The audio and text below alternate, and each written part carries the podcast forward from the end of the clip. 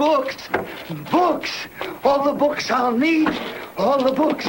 All the books I'll ever want! Because you know I'm all about those books, about those books. Start reading. I'm all about those books, about those books. Start reading. Books are fun. Books are great. Is it book time yet? Oh, I just can't wait to read a book. And the best thing, the very best thing of all, is there's time now. There's all the time I need and all the time I want. Time, time, time. Ah, there's time enough. Witam wszystkich w last. 20 odcinku podcastu o literaturze wszechtreści Readers Initiative. Dzisiaj, jako że mamy początek nowego roku, również nowego roku czytelniczego, będziemy chcieli sobie e, podsumować troszeczkę nasze mm, dokonania, nasze eksploracje czytelnicze, które niejako zdominowały zeszły rok, nasze trendy czytelnicze, to, to co nas najbardziej fascynowało, jakie e, lektury wybieraliśmy bardziej, może jaki, jaki jest, jakie są zmiany w stosunku do, do lat ubiegłych w związku z tym. I też chcielibyśmy troszeczkę podsumować, zrobić sobie taką malutką e, top 5 czy top 10, zobaczymy jak nam na to czas pozwoli e, najlepszych e, książek, jakie w tym roku dane nam było przeczytać. E, Dzisiaj ze mną nagrywają e, Piotr z podcastu Książki Mówione. Witam Cię Piotrze. E, Witam, witam również i pozdrawiam wszystkich. Jest dzisiaj też ze mną e, Sebastian, e, autor rubryki o nowościach wydawniczych, głównie z gatunku science fiction, fantazy, którą e, prowadzi na stronie e, portalu Wszystko Gra, tak? Tak, cześć, witam serdecznie.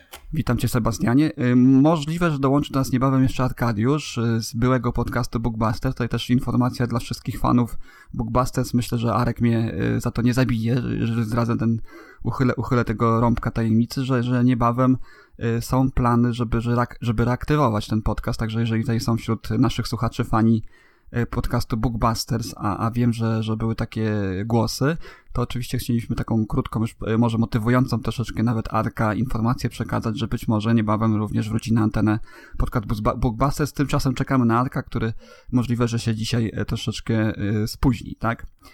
Także kochani, no, rok nam się skończył. E, Nie wiem, czy jesteście też fanami, zwolennikami e, robienia sobie takich postanowień noworocznych, e, które też umożliwiają e, zrobienie nam e, niektóre portali czytelniczych, ja tutaj wskazuję Goodreads, gdzie, gdzie zazwyczaj sobie ustawiam ten e, maksymalny limit książek, który mam zamiar przeczytać, czy też w jakiejkolwiek innej formie, nie wiem, może powiedzcie tak na samym początku, czy, czy robicie sobie takie postanowienie, że w tym roku przeczytam 100, 50, 40, 30 książek, jak wy, to, jak wy się na to zapatrujecie? Może Piotrze na początek. To znaczy, ja nie, ja nie robię sobie ilościowych rzeczy. Ja, wiesz, głównie słucham. Słuchanie to nie jest dokładnie to samo co czytanie. Jest podobne, ale jednak naukowcy stwierdzili, że inna część mózgu pracuje. Mimo wszystko jednak ja sobie ustawiam e, limit czasowy. Zauważyłem, że za dużo troszeczkę oglądałem i ja w poprzednim roku już sobie ustawiłem taki limit, że codziennie czytać minimum 10 minut. I w zasadzie udawało mi się to wtedy i z reguły czytałem dłużej niż te 10 minut. Te 10 minut to był limit. I w tym roku przedłużam sobie do 15 minut. I w ten sposób chociażby e, czytam e, książkę Ćwirleja właśnie. E, idę do przodu, staram się po prostu za każdym razem przeczytać sobie jeden rozdział i, mm, i to pomaga mi to może skupiać się może na ważniejszych rzeczach niż wiesz, bo, bo jednak e, oglądanie jest czymś, co zabiera dużo czasu, jest łatwe, bo wystarczy włączyć i nic nie robić, a czytanie jednak wymaga e, no wy, wymaga użycia większej wyobraźni po prostu i wydaje mi się, Mhm. że to jest właśnie dobre w tym, nie? Mhm. A jak to u ciebie wygląda, Sebastianie? Robisz sobie jakąś listę, nie wiem, książek, które chcesz przeczytać, czy ilo, ilościowo to jakoś sobie ustalasz? Jakiś taki próg, który, no... Moim, moim, tak z mojej strony jest takie, od razu powiem, y, podejście do tego, że to w jakiś sposób motywuje, tak? Że to nie jest coś, czym ja się y, chcę chwalić, tak? Bo to nie, nie, nie jest tego typu challenge, a wiadomo, że challenge są obecnie bardzo popularne w mediach społecznościowych różnego rodzaju, dla mnie to jest taki motywator, taki dodatkowy aktywizator, kiedy ja widzę na przykład, że zbliża się, nie wiem, drugi, trzeci, czwarty y, miesiąc danego roku i jestem troszeczkę w tyle, a tutaj Goodreads jest pod tym względem bardzo bezlitosny, bo oni po, on, tam ten system, ten algorytm pokazuje, ile książek się jest do tyłu w stosunku do tej ogólnej średniej, którą się założyło, także to też taki dodatkowy motywator, tak? No, to, yy, tak, to Jak to jest u ciebie? Jak to jest u ciebie? Mm, kiedyś absolutnie w ogóle nie robiłem takiego założenia, że coś przeczytam w tym roku określoną liczbę książek, ilość książek, ale jakoś ostatnie lata się to troszeczkę zmieniło. Zazwyczaj takie minimalne postanowienie było jedna książka na tydzień. Przy czym udawało się to z różnym skutkiem końcowym.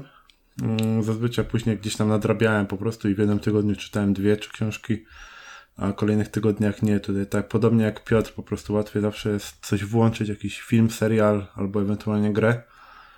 I te książki czasami gdzieś uciekały na drugi plan. Um, przy czym teraz znowu tak y, przyznam szczerze, że od chyba listopada zacząłem tak naprawdę używać Goodreadsa i może nie tyle motywatorem jest to, czy tam jest ten challenge, tylko bardziej to, że można się porównywać ze znajomymi.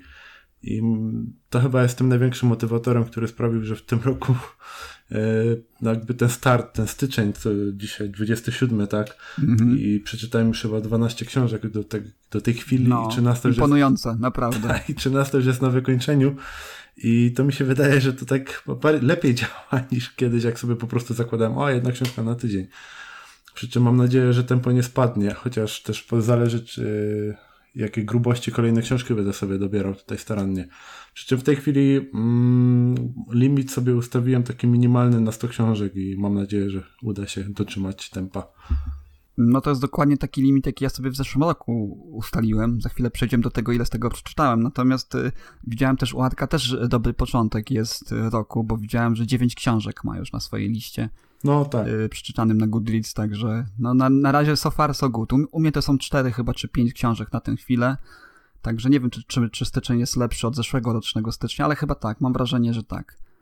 Y, dobrze, to teraz sobie może porozmawiamy troszeczkę o trendach, jakie, jakie dominowały u Was, y, jeżeli chodzi o dobór literatury w zeszłym roku, bo to też się zmienia. Ja zauważyłem u siebie, że z biegiem lat, z biegiem czasu, może nie z roku na rok, ale też szukam czego innego, tak? Innej literatury, Y, też to, co robię, bardzo mocno wpływa na to, jaką sobie literaturę dobieram, z, jakiego, z jakich gatunków, które no, nie wyobrażam sobie, żebym wcześniej sięgnął, gdyby nie okoliczności, które tutaj są poza czytelnicze, niejako powiem, tak? Także może znowu zaczniemy od Piotra, bo wiem, że u ciebie, Piotrze, to jest też y, specyfika, dużo poradników czytasz. Nie wiem, czy to jest y, specyfika tego minionego roku, czy też po prostu jest to coś, co wybrałeś dużo wcześniej, tak? Tę, tę drogę właśnie z różnego rodzaju literaturą z gatunku poradników. To znaczy, wiesz co, bardzo fascynuje mnie e, rozwój, e, to co na przykład w tej chwili wiemy, bo e, nauka cały czas się rozwija, o mózgu ludzie wiedzą naprawdę wciąż bardzo mało, ale wiemy o wiele więcej niż powiem ci 10 lat temu. Na przykład badania nad budowaniem nawyków, nad tymi rzeczami, to, to, to jest kwestia ostatnich pięciu lat wiele wiele takich rzeczy się pojawiło i w zasadzie poradniki, które się teraz ukazują, dopiero przekazują tą najnowszą wiedzę. Mhm. Tak więc to są rzeczy, których nie było wcześniej. I powiem ci, ja właśnie skończyłem słuchać, jest w Storytel po angielsku, jest książka Jamesa Cleara, Atomic Habits, nie ma jest jeszcze jej po polsku, nie wiem, na pewno będzie wydana. Mhm. Jest to książka, która w zasadzie nie, nie daje nic nowego, ale ona konkretnie przedstawia, e, jak są te cztery fazy każdego nawyku, który sobie budujesz, co zrobić, żeby e, ułatwić powstawanie dobrych nawyków w tych czterech fazach i to, to samo jak utrudnić istnienie tych złych nawyków, których chcesz się pozbyć. I powiem ci, to z jednej strony są fajne rzeczy, bo to można zastosować, a z drugiej strony no, bardzo fascynujące rzeczy, bo to, to jest praktycznie e, to, co się niedawno dowiedzieliśmy. Tak więc to jest książka, którą właśnie przesłuchałem. W tej chwili kupiłem sobie ją po angielsku, papierową wersję. Już dawno nie kupowałem papierowej książki i sobie hmm. podkreślam wszystkie ważniejsze rzeczy w niej tam, nie? I myślę, że to jest chyba książka, która zrobiła największe wrażenie na mnie w 2018, chociaż jeszcze wtedy w 2018 przeczytałem Esencjalistę To jest druga hmm. książka, którą też bym polecił wszystkim, niektórzy. To po polsku wyszło? Tak, tak. Esencjalista jest po polsku, Greg McKnown po, po angielsku jest esencjalizm, tytuł po polsku esencjalista. Jest świetna książka, bo ona pisze o tym, że po prostu, żeby gdy coś robisz, to musisz wybrać sobie rzecz, którą chcesz zrobić, żeby ją zrobić dobrze. I co mi się podobało, że książka sama jest napisana w tym esencjalnym stylu, to znaczy nie leje wody. On uczy mhm. tego, że po prostu musisz się skupić na jednej rzeczy i on to właśnie robi pisząc tą książkę. Także ni niestety to jest wada wielu poradników, że jest dużo, dużo lania wody, jest jedna fajna myśl i ktoś potem, wiesz, męczy dużo, a tutaj dokładnie jest, jest pokazane. Tak wie, te dwa poradniki uważam, że to są dwie najlepsze rzeczy, które spotkały mnie w 2018 roku. Właśnie Esencjalista, y, Gregora McNona i Jamesa Cleara Atomic Habits. Y, czekam mhm. jeszcze na polską wersję tego drugiego. No z przyjemnością też sięgnę, bo to są, to, są, to są też specyficzne książki, które operują konkretnym językiem, tak? Dużo, dużo właśnie takiej naukowej, y, naukowego żargonu przeważnie w tych książkach, bo chyba, że jest inaczej w przypadku Atomic Habit, ale ja jednak wolę tego typu literaturę po, po polsku, bo no, może następczać pewne trudności ze zrozumieniem. To znaczy, wiesz co, nie, nie ma tam wcale dużo nauki. Oni powołują się na badania, ale książka jest napisana metodą storytellingu, czyli każdy rozdział, każda myśl, którą oni cię chcą nauczyć w rozdziale, oni zaczynają to od historii. Tak więc słucha się tego, czy czyta się to jak powieść. Mhm. To y, głównie poradniki u ciebie różnego rodzaju, a powiedz mi jeszcze, a z beletrystyki co? Jak, jak, jaki może gatunek, czy to nadal science fiction jest, czy po prostu też w jakieś inne rejony Y, gatunkowe skręciłeś w tym roku? To znaczy, wiesz co, bardzo fajna książka ukazała się teraz w audiotece, bo ja głównie audiobooki będę polecał. Y, jest to Roberto Saviano, to jest ten autor, który napisał Gomorrę. Y, I, i to, on, to, to jest nowa książka jego Chłopcy z Paranzy. Jest to taka historia, wszyscy, którzy widzieli może serial Gomorra, jest właśnie o takiej mafii, to właśnie chłopcy z Paranzy jest właśnie o takich młodych chłopakach, którzy e, dołączają do tej kamory, są na samym dnie i powo- pomału się pną do góry. Jest to mhm. taka historia po prostu, jak wygląda. Jest to fikcja, ale tak jak w wypadku tego serialu Gomora, to wszystko jest oparte na faktach, czyli mhm. autor znający bardzo dobrze, jak działa ta mafia włoska, on po prostu pokazał to i no, książkę no, czyta się, z jednej strony jest to właśnie fikcja literacka, ale z drugiej strony e, czyta się to jak e, w pewnym sensie reportaż. Gomora zna, tak znakomity serial. Tak naprawdę polecam, szczególnie... Na Netflixie tak, tak dostępny tak, jest, także oni, oni, oni w ogóle cał, całkiem dużo mają tych seriali z y, europejskich, takich niekoniecznie anglojęzycznych, a Gomora jest takim, no, jednym z lepszych seriali, tak?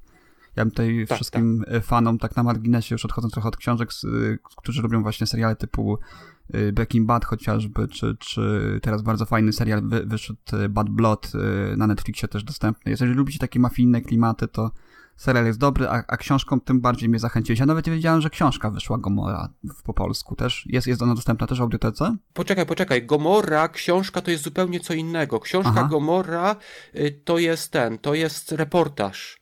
I na podstawie tego reportażu wyszedł też film. I ta książka i film to są w zasadzie wszystko jest oparte na faktach tam. To jest reportaż. A serial to jest fikcja. Tam też go robił Roberto Saviano, ale to jest fikcja. Także książka Gomorra z serialem Gomorra nie ma wiele wspólnego, poza oczywiście tym, że obie traktują o mafii i, i o Neapolu też i tak dalej, nie? I, i tak samo jest tutaj może. Chłopcy z Paranzy to jest też, po prostu to jest historia o chłopcach, którzy są nad morzem, bo Paranza to jest taki statek, który tam pływa, który tam zajmuje się łowieniem ryb i o, to jest po prostu historia o takich chłopcach, którzy są z takiej właśnie miejscowości i którzy pną się po szczeblach tego, tej mafii. Zresztą w serialu Gomorra te, też jest ta historia tam pokazana, że mhm. jakby odchodzi to stare pokolenie mafiozów, przychodzi to młode pokolenie, które w zasadzie jest gorsze, jakby tak powiedzieć, bo ci starzy w jakimś sensie mieli jakieś zasady, oczywiście zasady mafijne są też złe, ale okazuje się, że ci młodsi mogą być gorsi od tych, tych którzy byli Mhm. wcześniej, nie? Dość, dość znany leitmotyw właśnie z tego typu filmów, prawda, y, mafijnych, gdzie ta nowa krew, świeża krew, nowe pokolenie zupełnie inne zasady ma, tak? To nadal jest mafia, nadal są źli ludzie, prawda, ale jednak jakieś tam wytyczne były inne, tak? Jakieś tam, o ile można w ogóle mówić w przypadku y, przestępców o, o, o, jakichś ideałach, prawda, to jednak to Stara Gwardia zawsze w tych filmach, czy w książkach jest y, tak stawiana jako jakiś taki mm, lekko nawet można by było powiedzieć rycerski, tak, y, sposób patrzenia na mafię, tak. Więc, więc tutaj Mhm, jest, dokładnie. jest, jest tego. No na pewno jest to książka, która, którą, na którą fajnie, że zwróciłeś uwagę, na pewno sięgnę, bo lubię, lubię te klimaty, jestem wielkim fanem Ojca Chrzestnego, yy, wielkim fanem właśnie seriali i, i książek kryminalnych też, yy, także na pewno będzie to yy, dobra, dobra rzecz. A powiedz mi jeszcze, bo wiem, że to też dużo science fiction, także w tym roku coś, coś byś mógł szczególne, szczególnie dobrego wskazać? To znaczy, w, w, ja już mówiłem wcześniej, w poprzednim podcaście, ja słucham tą serię Undying Mercenaries z moim synem razem. Mój syn jest już na dziesiątym tomie, ja doszedłem do, do piątego tomu. Żeby tak krótko może przypomnieć, jest to historia przyszłości, gdzie ludzie e, są e, w takim uniwersum, w którym każdy świat musi zarabiać sobie i jedyną rzecz, którą ludzie mogą zarobić, to jest po prostu to, że są mercenaries, czyli są takimi żołnierzami, których ktoś może kupić i wynająć. A dlatego jest Undying, nieumierający, że oni mają maszyny, które odtwarzają żołnierzy, którzy umarli. Tam są pewne reguły, to znaczy, że mo- nie można odtworzyć żołnierza, który żyje, to znaczy, że jak żołnierz umiera, to musi być jakiś dowód, że on umarł, bo jeżeli on zginął gdzieś podczas bitwy, a ty nie wiesz tego, nie jesteś pewny, to nie możesz go odtworzyć. I tam kilka takich innych rzeczy jest. Jest bardzo ciekawy świat, który jest tam pokazany wszechświat.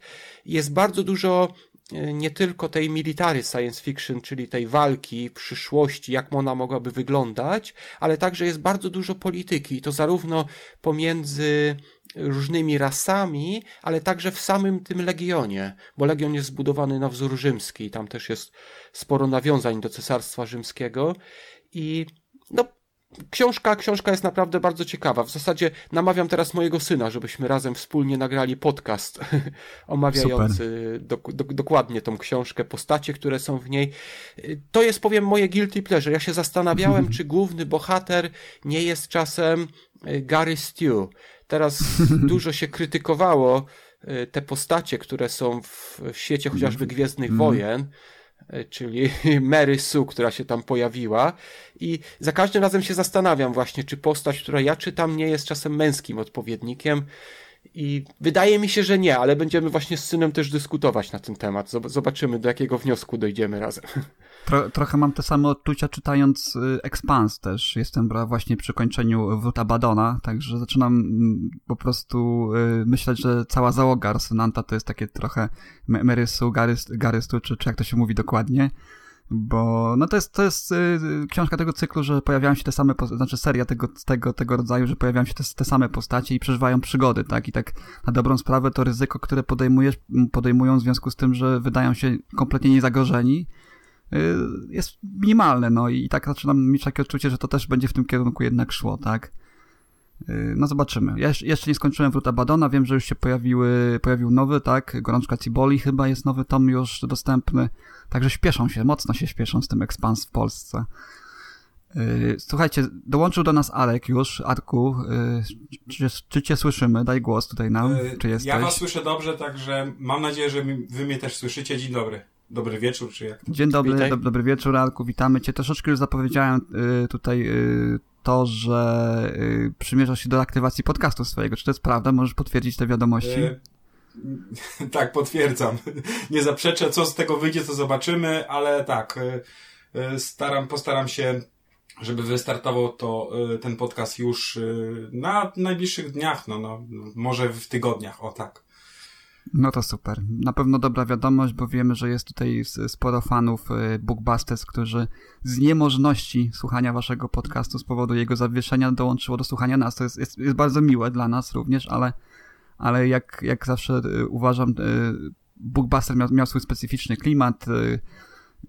dlatego go też ludzie słuchali, które ja też bardzo lubiłem, zwłaszcza te twoje stawki tam, nad którymi pracowałeś zawsze, takie dźwiękowe, które gdzieś tam ilustrowały te rzeczy, o których opowiadasz. Postaram się ten klimat zachować. Super, na to liczymy. Za nami takie dwa pytania, które już tutaj zadałem y, Arkowi, przepraszam, Sebastianowi i Piotrowi, którzy są dzisiaj z nami. Sebastian jeszcze na drugie nie odpowiedział, no, ale na razie troszeczkę podtrzymamy go jeszcze niech się zastanowi. Do, w ciszy, tak, niech się zastanowi dobrze nad tym. Pierwsze pytanie było takie, czy robisz sobie takie właśnie wyzwania roczne odnośnie tego, ile książek masz zamiar przeczytać, ile sobie stawiasz y, książek do przeczytania. Tutaj takim przykładem tego systemu to był Goodreads, gdzie, gdzie y, platforma umożliwia właśnie zrobienie sobie takiego challenge'u który gdzieś tam motywuje. Powiedz mi, czy ty też podążasz właśnie Zdecydowanie tak. takie wyzwanie zdecydowanie, zdecydowanie zawsze staram się y, robić sobie y, takie właśnie wyzwania.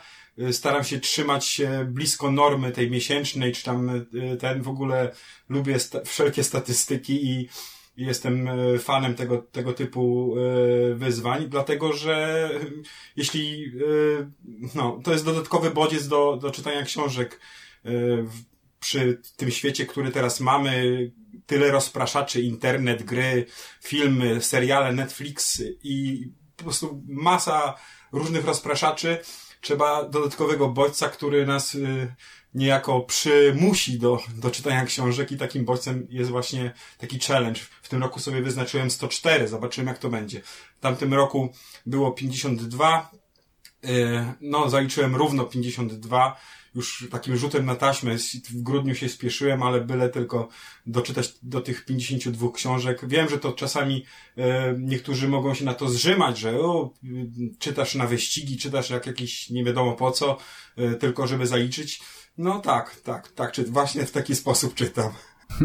Dobrze. Drugie, drugie nasze pytanie było, czy coś yy, w tym roku wyróżnia ten, ten rok czytelniczy dla ciebie pod kątem doboru lektur? Czy, czy to jest jakiś, yy, nagle obrałeś troszeczkę inny kierunek yy, w związku z tym, co, co czytasz? Czy, czy przeszedłeś na jakiś gatunek, którego wcześniej nie, nie, nie, nie preferowałeś? tak jak już mówiłem kiedyś we wcześniejszym odcinku jakimś, do którego mnie zaprosiliście, jedynym takim głównym moim tegorocznym zadaniem, y, które sobie wyznaczyłem, to, to Dickens i, i to mniej więcej będzie wychodzić około y, jednej książki Dickensa na dwa miesiące, bo y, czytam w tempie jeden rozdział na jeden dzień.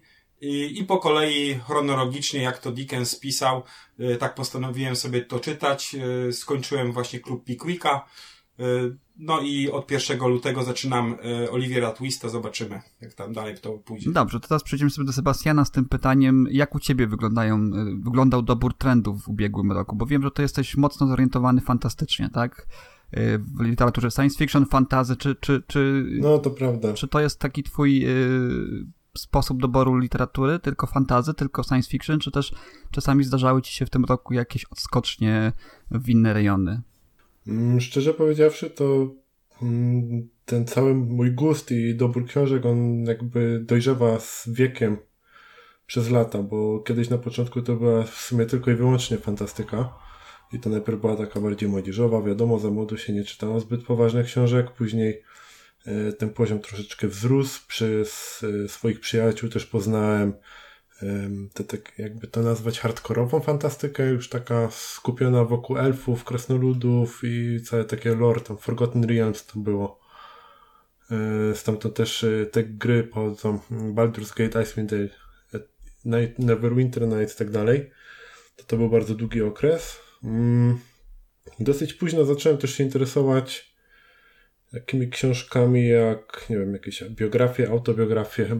Pierwszą, jak dobrze pamiętam, chyba był była książka Dawida Mitknika, tak? E, najsławniejszy haker świata, jaki dotąd był? Dobrze kojarzę nazwisko? Chyba tak, nie? Duch w sieci w Polsce wyszła książka. Duch w sieci na pewno się nazywała i to była pierwsza taka biografia, co czytałem i też zrobiła takie duże wrażenie na mnie, przez to zacząłem też gdzieś dalej szukać podobnych tematów.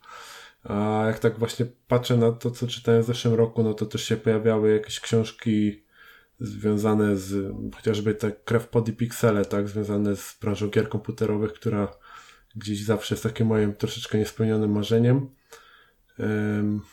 Leci z nami pilot też czytałem, nie wiem czy kojarzycie książkę. Mhm. Nie czytałem, ale kojarzę. No to, to, też, no, to, to też trafiło właśnie w moje ręce przypadkiem w zeszłym roku. No i tak jakoś ten gust po prostu powoli się tutaj wyrabia. Gdzieś tam Stephena Kinga też podłapałem międzyczasie, jakieś później thrillery, kryminały, horrory, właśnie wszystko tak e, po prostu zależy od chyba dnia tak naprawdę, bo mm -hmm. zazwyczaj jak mm -hmm. się zastanawiam nad nową książką, to po prostu staję przy regałach i moja ręka po prostu wędruje, tak, co dzisiaj, co dzisiaj. I koło fortuny. Zawsze jakoś to losowo. No, takie trochę koło fortuny, tak. Że to nigdy jakoś tak do końca nie umiem się zdecydować. Przy czym ta fantastyka jednak zawsze jest gdzieś na tym pierwszym miejscu tutaj. Zastanawiam się teraz jeszcze, bo nie, nie, zapytałem Piotra wcześniej, y, jak to u Ciebie wygląda pod względem ilości lektur? Robisz sobie jakieś zestawienie tak dla samego siebie, po prostu tego, ile, ile udało Ci się przeczytać w danym roku? Y, to znaczy, wiesz co, ja jak, jak słucham Was czasami, to takie wrażenie na mnie robi, że Wy słuchacie książki, znaczy czytacie książki, nawet jak y, macie jakieś zastrzeżenia do niej. Ja jak czytam książkę, i ona mi się nie podoba, to ja po prostu przerywam ją. Także powiem ci, ja w ciągu roku mam wiele książek, które na przykład przesłuchałem do połowy i potem je po prostu porzuciłem. I na przykład do takich książek, ja, ja po, jest ich sporo naprawdę, bo na przykład zacząłem słuchać Brandona Sandersona, taką serię Stalowe Serce, Pożar i Calamity i w połowie chyba pożaru przerwałem, po prostu znudziła mnie książka. Jest taka nowa seria też Niga Schastermana, Kosiarze i Kosodom. Przesłuchałem Kosiarzy i w Kosodomie w połowie stanąłem. Przerwę ci. Jestem, jestem ciekaw tego właśnie Schustermana, bo ja czytałem tylko jego jedną książkę, która jest taką naprawdę specyficzną. Ja, ja roz, rozmawiałem o niej w pierwszym odcinku naszego podcastu, to jest y, Głębia Challengera. Książka napisana na podstawie tego, jak y, mm, schizofrenii doświadczał jego syn, tak? Relacji właśnie z tego problemu, którym był dotknięty syn autora i on na podstawie tego zbudował taką narrację o chłopcu, który zapada się w takie schizofreniczne, fanta fantazmogoryczne światy. Y, chciał to oddać możliwie najwierniej, co, co przeżywa właśnie schizofrenik. Jestem właśnie też ciekaw tych jego y, fantastycznych książek, bo wiem, że się pojawiły też tutaj.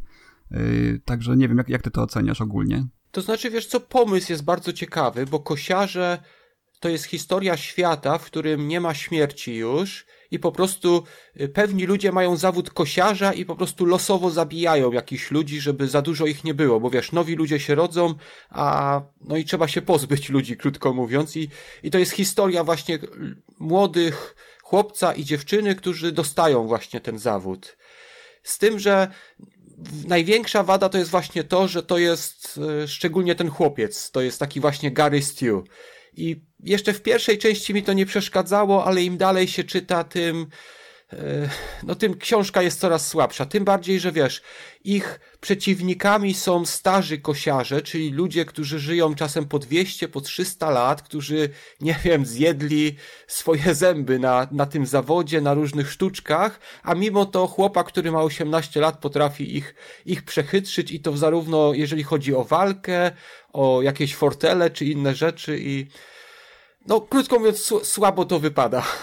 Dlatego się odbiłem od tej książki. W połowie drugiego tomu po prostu dałem sobie spokój, nie? Czyli nie zachęcasz. Mnie. Mówisz jeszcze o Expans, chciałeś kilka słów y, dodać. Znaczy, i, i to samo było z Expans. Jak z Expans rozmawiałem z tobą już. Expans, pierwszy tom przesłuchałem, drugi tom to po prostu dla mnie była ta sama formuła, dokładnie ten sam schemat. Na początku pojawia się krótka historia o postaci, która potem znika i potem bohaterowie przez resztę książki poszukują tej postaci i, i to mnie odrzuciło od niej, plus odrzuciła mnie ta, ta hinduska pani sekretarz mhm. z ONZ. Jej antymęskie wypowiedzi to było po prostu, wiesz, powyżej tego, co mogłem Awasara, znieść. Awasara. We wrotach, we wrotach Abadona tak. jej już nie ma, także... Ej, nie spo... proszę nie spoilować. Tak? Znaczy, wiesz, historia się przenosi troszeczkę w inne rejony i tutaj wydaje mi się, że od tego schematu jest trochę odejście w, właśnie w, tym, w tych wrotach Abadona, gdzie, gdzie też jest jakiś, nie wiem, no, gimmick, za którym podążają bohaterowie, jest troszeczkę in, ta fabuła troszeczkę jest przetasowana, ale mimo wszystko to, co wspomniałem, no wydaje mi się coraz bardziej, że, że załoga Rosynanta jest bezkarna, że jej nic się nie może stać tak na dobrą sprawę, więc to jest trochę problem tego typu książek. Ja miałem y, hmm? podobnie troszkę, też przerwałem y, Expans przez jakiś czas, bo y, chciałem tak z marszu po y, przebudzeniu Lewiatana, wskoczyłem w, w, w wojnę Kalibana i ugrzązłem, tak? Wyda wydawało mi się to za dużo właśnie za jednym tym, za jednym zamachem. Zrobiłem sobie dwu, trzy miesięczną przerwę.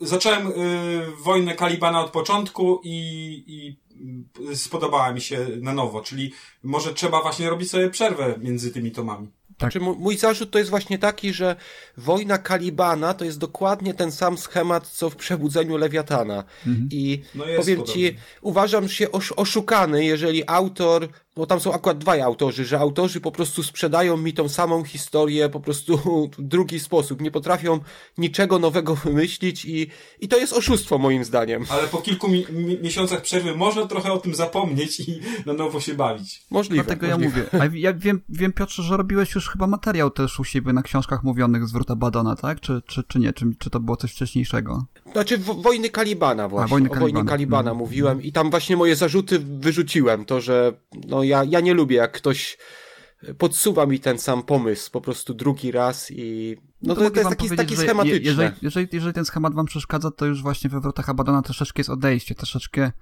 więcej dowiadujemy się o, o tej całej sytuacji, o tej, o tej właśnie, tym protogenie, tak, co to tak naprawdę jest, skąd to przybyło, oczywiście też jest y, takie, tak jak wspomniałem na samym początku, no, latają i przeżywają przygody, ale ogólnie jest dużo, dużo bardziej takie skupienie na tym, y, jakie zagrożenia, jakie nawet korzyści mogą płynąć z tego kontaktu, prawda, z tym, z tym czymś, tak? Nie będę wam tu zdradzał dokładnie o co chodzi. Także, także polecam. A ilościowo tak, tak z tego wynika, że nie jesteś w stanie podać, ile, ile ci się udało w tym roku książek, lektur pełni, w pełni skończyć. To znaczy, wiesz co, ja przesłuchałem, powiem ci, Około, bo ja nie znam dokładnej liczby, ale ja myślę, że około 50 mm. książek ja przesłuchałem. E, spokojnie, nie? No Także, to... bo wiesz, bo właśnie całe książki, bo mówię, bo ja nie wiem jak liczyć, ja będę liczył całe książki, bo e, kilka takich serii jest, e, na przykład to Undying Mercenaries, to jest pięć książek, które przesłuchałem, jest taka seria też, którą mam E, to jest księg, e, seria książek, kroniki Wordstone, po angielsku The Spooks, bo ja po angielsku słucham. Mm. Tam jestem piąty tom mam. E, inna książka jest taka Zaklinacz, to jest książka, która została napisana przez chłopaka, który był na takiej, wiesz, stronie, gdzie się ludzie uczą pisać i tam przesłuchałem dwie jego książki i na trzeciej się odbiłem, także dwie mogę sobie zaliczyć. I Jakuba Pawełka przesłuchałem w tym roku cztery chyba książki. Tak więc, y, no i po, poza tym, wiesz, no tych poradników jest bardzo dużo, które przesłuchałem, także biografii i przesłuchałem dużo książek związanych też z ekonomią i polityką Stanów Zjednoczonych. Jestem za, zafascynowany teraz tym, co się dzieje w Stanach Zjednoczonych. Interesuje mnie yy, taka zmiana która się tam toczyła, nie tylko tam zresztą, tylko na całym mm -hmm. świecie. Chodzi mi o zmianę, w którym kierunku lewica poszła i, i szukałem w zasadzie powodów, dlaczego tak się dzieje. To, to, to też się fascynuje, bo jak, jak pewnie wiecie, ja jestem maniakiem historii mm -hmm. i ja traktuję politykę jako historię, która się właśnie w tej chwili dzieje. I mnie zawsze interesuje, dlaczego ktoś coś robi, nie? To jest to, to, to jak zwykle, jak, jak zwykle mówię, z historią bywa, ja... to dowiemy się o tym za, za może nie my, albo, ale nasze dzieci lub wnuki za, za kilka dekad tak naprawdę, o co w tym wszystkim chodziło, prawda? No ale dobrze, tak, że, tak, że, że, że są też autorzy, i, i, którzy analizują to, co jest teraz. Myśmy sobie taką małą dyskusję rozpoczęli już tam w komentarzach o y, najnowszej, najnowszej wydanej w Polsce książce y, Noaha Joa Harariego, przepraszam, 21 lekcji na XXI wiek. Ja od razu deklaruję się, że ja nie jestem jakiś e, dobrze zorientowany w polityce. Dla mnie zawsze ta e, część humanistyczna, czyli to, to określenie ogólnie kondycji ludzkości e, u progu, no przepraszam, u, na początku XXI wieku jest dla mnie najbardziej istotne i to jest takie bardzo świeże ujęcie, bardzo takie trafiające do mnie. Ale tam, po tym co mówisz, tego poszukiwania tej takiej historycznej prawdy współczesnych czasów, to, to myślę, że, że naprawdę Harari ty jako osoby, tobie jako osobie zorientowanej w temacie, która już ma ze sobą kilka, kilkanaście może lektur tego typu, może nie, nie, nie poszerzy jakoś szczególnie horyzontów, ale na pewno będzie stanowiło takim dość ciekawy punkt widzenia na te sprawy, tak? Bo tam też jest właśnie dużo, dużo o Trumpie, dużo się mówi też tam na jego kartach o Brexicie też, o, o powodach tego, dlaczego tak się stało na przykład, tak? Jak on, jak on to widzi, o imigracji również, prawda, o historii y, najnowszej y, związanej właśnie z generowaniem y, postprawdy, jak on to nazywa, tak?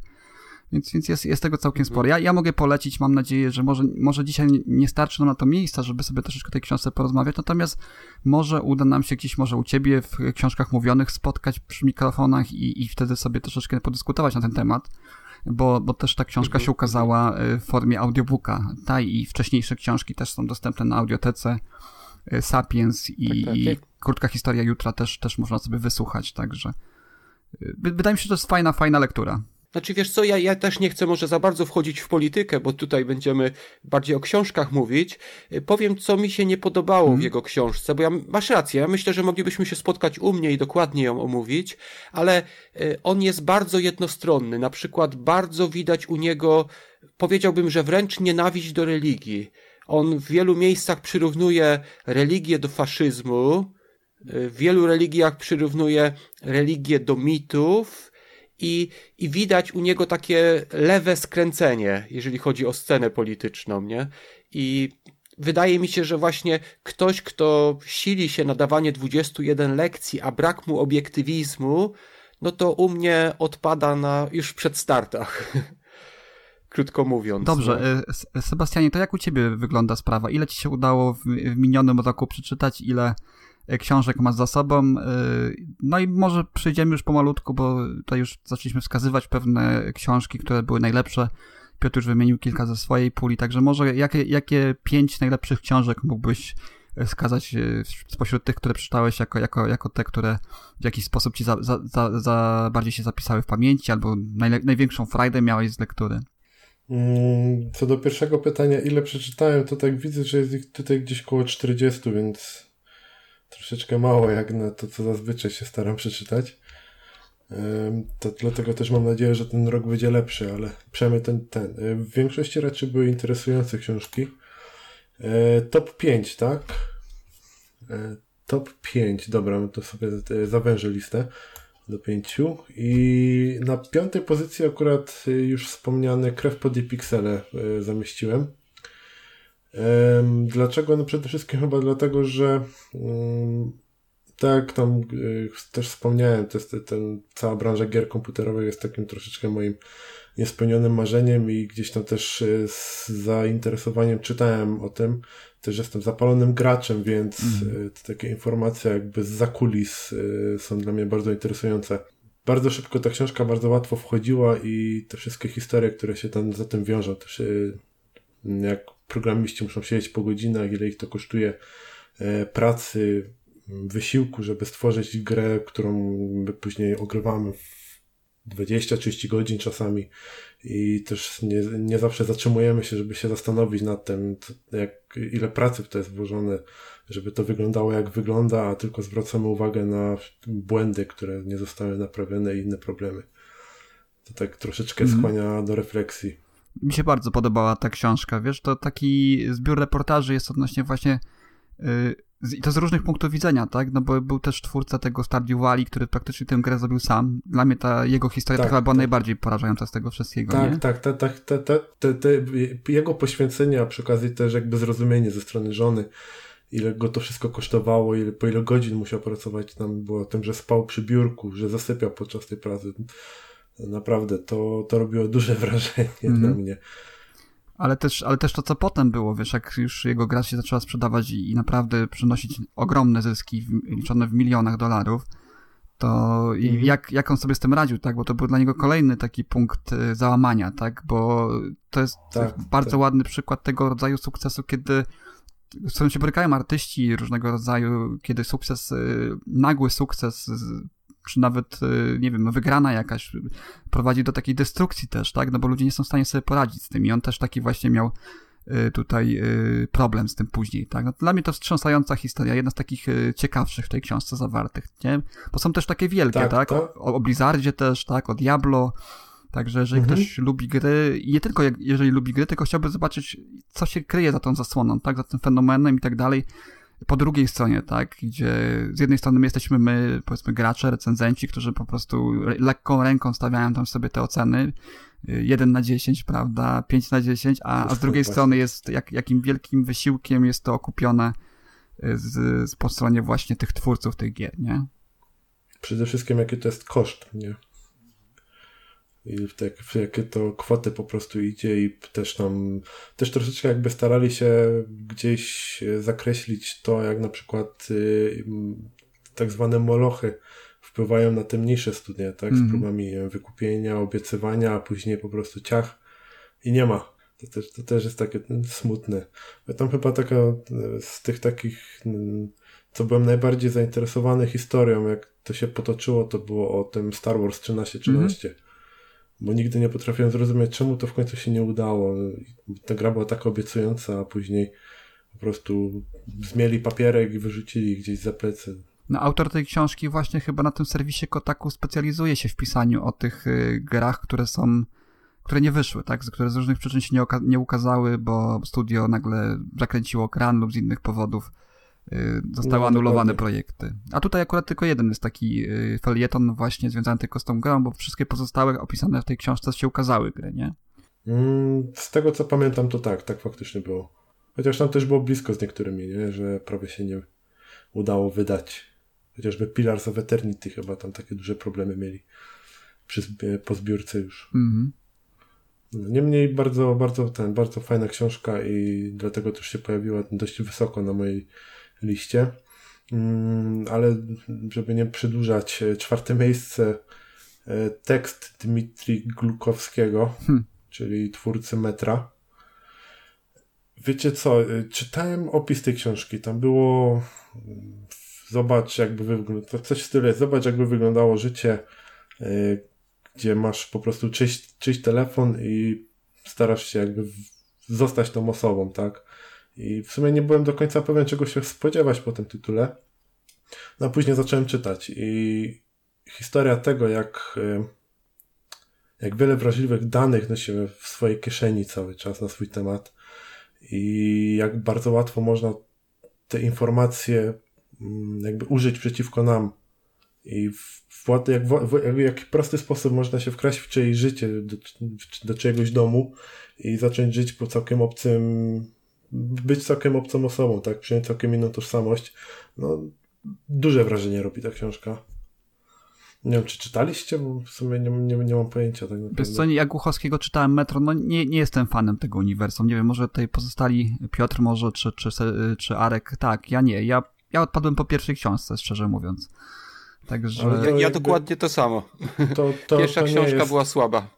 To nie jest uniwersum metra, to jest całkiem inna historia. Ja przeczytałem też Metro, jakoś mi też styl autora nie podpasował. Do, do następnego metra już nie, nie zasiadałem, że tak powiem. Ale wielki szacunek mam dla autora, że tak fajnie postąpił z tym swoim uniwersum, otworzył y, podwoje i pozwolił innym twórcom tworzyć w ramach swojego uniwersum, tak? Z tego co wiem, No, jest jest- kilka książek tam wyżej, wyżej ocenianych niż, niż te tworzone Niż przez niego Metro. samego, tak. Mhm. Y, Szczerze powiedziawszy, gdzieś tam mam plan zainteresowania się tymi książkami, ale e, to jest już taki plan, żeby nie kupować papierowych wersji, tylko gdzieś e-booki poczytać, bo nawet nie wszystkie już są dostępne. Bardzo ciężko, trzeba czasami mocno poszukać. Sobie próbowałem wylistować i też ilość tych książek mnie troszeczkę przeraziła i No stwierdziłem, już że teraz jakby są takie dwa otwarte uniwersa, i Metro, i ten Fabryczna Zona. To, to bardzo podobny klimat. tak, tak. A tych, tych książek to rzeczywiście jest już masa. No, tam samego metra jest chyba około 30, a fabrycznej zony No też chyba tylko coś koło Też nie tego. wiem, czy gdzieś się koło tego nie kręci, tak. Przy czym z fabrycznej zony tak naprawdę czytałem jak dotąd tylko chyba tą całkiem pierwszą, co wyszło, Ołowiany Świt. No ja kilka, kilka tam przeczytałem z tego. No jeszcze, no jeszcze na pewno się zainteresuje tym uniwersum, światem, cokolwiek. E, przy czym tak by jeszcze raz chciałbym powtórzyć, że tekst to nie jest część tego uniwersum, więc tutaj raczej chodzi tylko o sam styl e, Glukowskiego, a nie, że po prostu to jest z tego samego jakby świata y, to ten tekst to musicie sobie wyobrazić, że to jest świat współczesny, dzisiejszy, taki po prostu załóżmy rok 2018 i tracicie swój telefon, ktoś ma do niego całkowity dostęp. Tam nawet, znaczy, tutaj akurat był zabezpieczony hasłem, ale e, tam te hasło udało się rozgryźć, no ale załóżmy, że nie macie pinu do telefonu, ktoś po prostu go kradnie i zaczyna używać i ma dostęp do całego waszego życia. Do maili, do rozmów, do waszej, nie wiem, rodziny. No, takie dosyć e, daje do myślenia i na pewno też sprawiło to, że bardziej zacząłem dbać o to, żeby ten telefon jednak był zablokowany i hasło nie było zbyt proste. E, no ale dobra, e, trzecie miejsce. Trzecie miejsce to jest Virion Andrzeja Ziemiańskiego u mnie. Po hmm, nie chcę powiedzieć rewelacyjne, bo dla mnie Achaja nie była rewelacyjna, bo pierwsza część była super, ale druga i trzecia już raczej poziom u nich mocno Ja mam padał. podobne właśnie odczucie. Tak, właśnie. I, I w sumie najbardziej chyba co mnie bolało w, w tej trylogii, w Achai, to była ta walka jedna taka dosyć długa, rozpisana chyba na 50 stron i była już tak nieprawdopodobna, że się męczyłem po prostu czytając to, a dalej, im dalej w las, tak naprawdę tym ciężej jakoś te książki przechodziły i e, jak wyszła, wyszedł pomnik cesarzowej Achai, byłem bardzo zainteresowany tym, jak się potoczyło dalej. Pierwszy tom przeczytałem też w dużych mękach i stwierdziłem, że chyba już do Ziemiańskiego nie będę wracał, ale przy Wirionie, tam akurat szwagier mi powiedział, że Wirion to jest znowu e, ten klimat jest taki dużo lepszy niż był i e, warto się zainteresować historią, szczególnie, że to jest też w uniwersum Achai. Ja Wirio, Wiriona mam I- na oku też, żeby, żeby zobaczyć. No ja w tej chwili ten y, przymierzam się do drugiego tomu i myślę, że na dniach nawet go zacznę. Niemniej y, pierwszy tom, tak ta, jak sumie mi to szwagier powiedział po prostu, to wraca do takiego starego, dobrego stylu pierwszej Achai. Mm, znowu jest taka, nie wiem, historia origin bardziej Viriona, skąd się wziął, jak został, bo to nie wiem czy kojarzysz, ale on, Virion to był jeden z tych y, szermierzy natchnionych. Tak. Tak, i to jest i to jest cała jego po prostu historia, jakby jeszcze zanim y, rozpoczęła się historia Achai w tym świecie, w tym uniwersum. Ja myślę, że Andrzej Zimiański w ogóle strasz... jakąś krzywdę sobie sam zrobił, pisząc Achaję, właśnie tak wydaje mi się w pośpiechu i, i przez to ma taką złą y, prasę teraz wśród y, polskich miłośników fantastyki i y, Mhm. jest brany za grafomana, moim zdaniem niesłusznie, bo, bo ja pamiętam jego pierwsze opowiadania, które on pisał w Science Fiction magazynie, który już nie istnieje. I to były naprawdę bardzo dobre opowiadania. I później e, wyszła Achaja, która była takim świeżym, e, e, no, świe- świeżą, świeżynką po, po tym, jak Sapkowski chyba już skończył swoją, swój pię- pięcio- pięcioksiąg. Nie wiem, jak to w, w chro- chronologii było, ale zabrałem się za Achaję, bo raz, że była to, czytało się to bardzo szybko, było to śmieszne, było to dynamiczne i, i ciekawe, także potem, tak jak mówisz, Achaja 2 i 3 zeszła już trochę na psy, E, nawet mi się zrymowało, ale tak, Ziemiański, e, e, nabijają się z Ziemiańskiego, jak napiszesz e, komuś polecić coś Ziemiańskiego na jakimkolwiek forum, e, gdzie są e, miłośnicy fantastyki, to zaraz ciebie zjadą, co ty polecasz. A słuchajcie, czytaliście taki blog Niezatapialna Armada, gdzie on wypisał wszystkie błędy, które są w treści właśnie Achai? Ale tak sa, sam, samobiczował się, pojęcia, tak? Rozumiem, autor. Znaczy- Kto inny wypisał jego błędy? To jest po prostu, on wypisał to i po prostu tam naśmiewa się i rzeczywiście w, w, w Achai autor, nie wiem, to, to jest grafoman, krótko mówiąc, tego się nie da inaczej powiedzieć. Ktoś, kto pisze w ten sposób i e, nie, nie wiem, ja nie będę wam czytał. Jest, jest po prostu taki blog, zobaczcie sobie, Niezatapialna Armada, e, to jest taki blog i tam jest między innymi jest cały artykuł w 2012 roku e, właśnie o księżniczce Achai. I tam są wypisane wszys- wszystkie, wszystkie głupoty, które autor palnął w- w tej książce, nie? W pierwszej części. Już sobie to zapisałem, sobie rzucę okiem na pewno z ciekawości. No, e, niemniej e, wracając do top 5. Yy, co do Viriona, no to jak ktoś czytał pierwszy tom i się podobało, to ta cała historia, taki origin, jak to było zakreślone, to w podobnym stylu dokładnie jest napisany Virion, przy czym wiadomo, historia jest całkiem inna jego. I czytało się wyjątkowo przyjemnie i szybko, więc dlatego też tak wysoko tutaj trafił na tę listę. Co do drugiego miejsca, to było chyba jedno z największych zaskoczeń dla mnie. Wojna Starego Człowieka, John Scalzi. I jak dobrze pamiętam, to nawet ten tytuł pojawił się na łamach yy, Readers Initiative Mhm. na, w pierwszym odcinku. Chyba tak, chyba Michał o tym mówił, tak. Mhm. Tak, tak mi się wydaje, że tak właśnie było. I to był ten okres, yy, znaczy kiedy ja słuchałem tego odcinka, to to był też okres, kiedy ja tę książkę gdzieś kończyłem już czytać. Więc też jakoś tak bardziej chyba w pamięci zostało przez to. Co do samej książki, bym. y, To zarys, fabularny był taki, że y, jakby po, poza naszym światem, czyli poza Ziemią, jest ciągła wojna z innymi e, rasami i ob- obcymi rasami, m, gdzie ludzie, gdzie każdy po prostu walczy o swoje miejsce we wszechświecie, w tym ludzie, ale żeby e, nie, jakby to nazwać, nie skazywać młodych e, na wojnę gdzieś w przestrzeni kosmicznej i tracić całą młodość, całe swoje życie, postanowiono brać emerytów em, na, na front i właśnie jednym z, jednym z głównych bohaterów jest taki pan, który postanawia się zaciągać do wojska. Przy czym wszyscy y, się zastanawiają, jak to w ogóle ma działać, że stary człowiek idzie na wojnę, jak ma sobie radzić z bronią, z wytrzymałością i to wszystko po prostu mm, z czasem zostaje wyjaśnione, jak to wszystko ma działać i to było takie bardzo inspirujące i e, za- zadziwiło mnie to i też sprawiło, że ta książka po prostu, ona chyba wtedy nawet w dwa wieczory została przeczytana. E, Świetnie się czyta i ma bardzo fajne momenty, takie też humorystyczne się zdarzają. Mm, Więc no, to było na pewno mogę polecić. Jeśli ktoś nie przeczytał po pierwszym odcinku Readers Initiative, to może teraz się skusi. E, Przy czym jest mały problem, bo starałem się dojść do drugiego i kolejnych tomów. Niestety mi się nie udało. W Polsce jeszcze nie, nie znaczy, one zostały kiedyś dawno temu wydane, kilkanaście albo nawet ponad 20 lat temu i wznowienia do dzisiaj nie ma. Też starałem się do, do, dotrzeć do wydawnictwa gdzieś polskiego, gdzie, czy planują, ale niestety nie chcieli mi zdradzić tej informacji. Więc pozostaje ewentualnie albo gdzieś poszukać tych starych wydań, albo w języku angielskim. Jeżeli chcesz coś z Kalziego jeszcze, ja też się przymierzam od dłuższego czasu. Y, Jest taka parodystyczna y, książka pod tytułem Czerwone koszule jego, tak? Czerwone koszule, no wiadomo do czego się odnoszą. y, Bohaterowie Mhm. Star Treka, prawda? No i jest to troszeczkę taka Tak, tak. pół żartem książka pisana właśnie o też w klimatach właśnie Star Treka czy, czy innych tego typu seriali, tak? Więc to jest dostępne. W tej chwili w e-bookach, nie wiem jak to w wersji papierowej, czy są jakieś planowane wznowienia, natomiast w e-bookach jest właśnie dostępna Wojna Starego Człowieka i, i Czerwone Koszule. To sobie nawet rzucę okiem, też sobie zapisuję.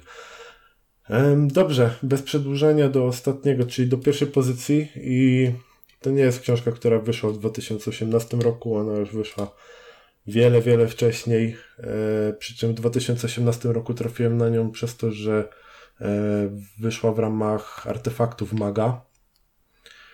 E, 451 stopni Fahrenheita. Ja naprawdę, jak brałem tę książkę do ręki, ja nie spodziewałem się, że ta historia może mnie aż tak wciągnąć i sprawić we mnie takie osłupienie i to był pier pierwszy raz chyba po jakiejś książce, gdzie naprawdę siedziałem długo i myślałem o tym, co tam po prostu zostało opisane.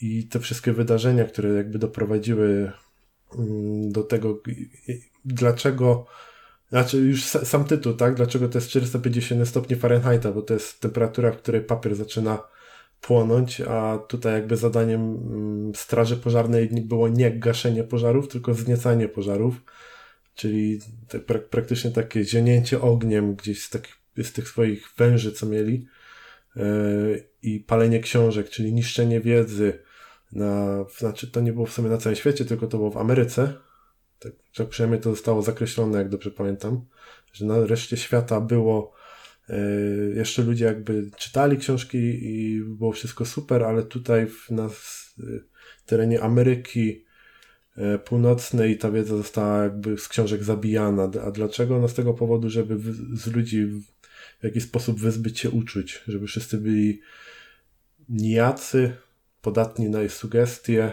żeby tylko wiem, siedzieli i interesowali się telewizją i tym, co zostaje im mm, narzucane przez media tak książką byłem zachwycony, że też postanowiłem obejrzeć film, który wyszedł na HBO hmm, też chyba właśnie w zeszłym roku, to było w 2018 na początku, ale film w żaden sposób nie odzwierciedla tego, co zostało pokazane w książce. O, Naprawdę, też mi się tak ten film nie podobał. Tym... Miałem, miałem przyjemność Obu... recenzować, w cudzysłowie oczywiście przyjemność, ten film y, i też, a, a właściwie byłem krótko po lekturze ponownej Fahrenheita i naprawdę, yy, no, no niestety nie, nie polecam tego filmu. No, film był okropny, naprawdę. Jak, jak ktoś obejrzał film i się zastanawiał, czy przeczytać książkę i po filmie stwierdził, że nie, to absolutnie książkę trzeba koniecznie przeczytać, bo ta historia została tam tak bardzo zmieniona, tak wiele rzeczy zostało po prostu gdzieś pominiętych, yy, straszne, jak, jak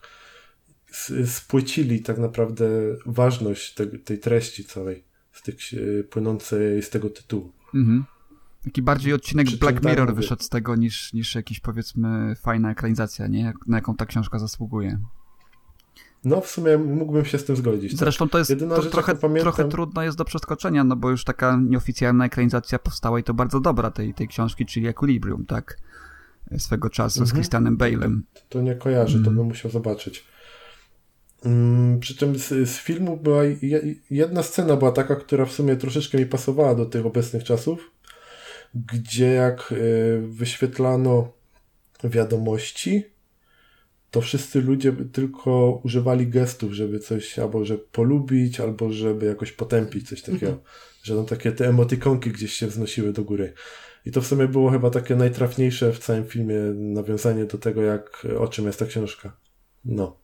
I to, takie, to, to jest to moje top 5 e, zeszłego roku, co przeczytałem. To może jeszcze Piotrowi teraz oddamy głos, bo już kilka książek wymienił, ale jakoś tak e, nie, nie, nie szajregowałeś do, do, tych książek. Czy jesteś w stanie tak podać taką top piątkę swoich książek w ramach uzupełnienia tego, co wcześniej już mówiłeś? Wiesz co, to będzie trudne, ale spróbuję. E, taką najlepszą książką, która chyba największe wrażenie zrobiła na mnie w tym roku, to była książka Stephena Kinga, Wielki Marsz ja sobie przysłuchałem to. To jest, jak się dowiedziałem później, to jest pierwsza mhm. książka, którą King napisał. On nie wydał jej jako pierwszej, ale to jest jego pierwsza książka. I powiem wam, że może najlepsza nawet książka Kinga, moim mhm. zdaniem, nie? Dawno temu ją czytałem i też zrobiła na mnie takie dosyć duże wrażenie z tym. Ja ją czytałem w, w czasach, kiedy myślałem, że to Richard Bachman ją napisał. Naprawdę wtedy e, nie miałem dostępu, znaczy nie było jeszcze chyba internetu nawet. E, w pierwsze wydanie chyba w Polsce e, rozlatujący się papier i, i pamiętam Richard Bachman Wielki Marsz. Mhm. To, to chyba nie tak. to. Da, dalej jest pod tym autorem, nie napisane, ale właśnie to mnie zastanawiało, czyżby on się wstydził tej książki? Wydaje mi się, że to jest naprawdę no arcydzieło. Postacie świetne są. Świat jest też pokazany w tle. On tam nie, nie pokazuje go może zbyt dokładnie, ale no świetna książka. Ja jeszcze lubię biegać i powiem wam, że to jest książka idealna właśnie do słuchania podczas biegu. Naprawdę yy, to jak no, to, to, to trzeba pobiegać może, żeby zrozumieć niektóre rzeczy, bo tam, bo to jest historia po prostu ludzi, którzy idą i którzy walczą z własnym ciałem, aby przejść kolejny metr dalej i no naprawdę świetna książka. Jeżeli ktoś nie, nie, zna jeszcze, to polecam. W audiotece jest świetna, świetny audiobook jest. Ja cały czas nie, do dzisiaj pamiętam i cały czas nie potrafię zrozumieć, jak e, ci uczestnicy Wielkiego Marszu byli w stanie iść w nocy jakby przez sen. To pamiętam, hmm. że tam było coś takiego, takie opisy i że było coś takiego jakby spali, ale jednak szli dalej, nie?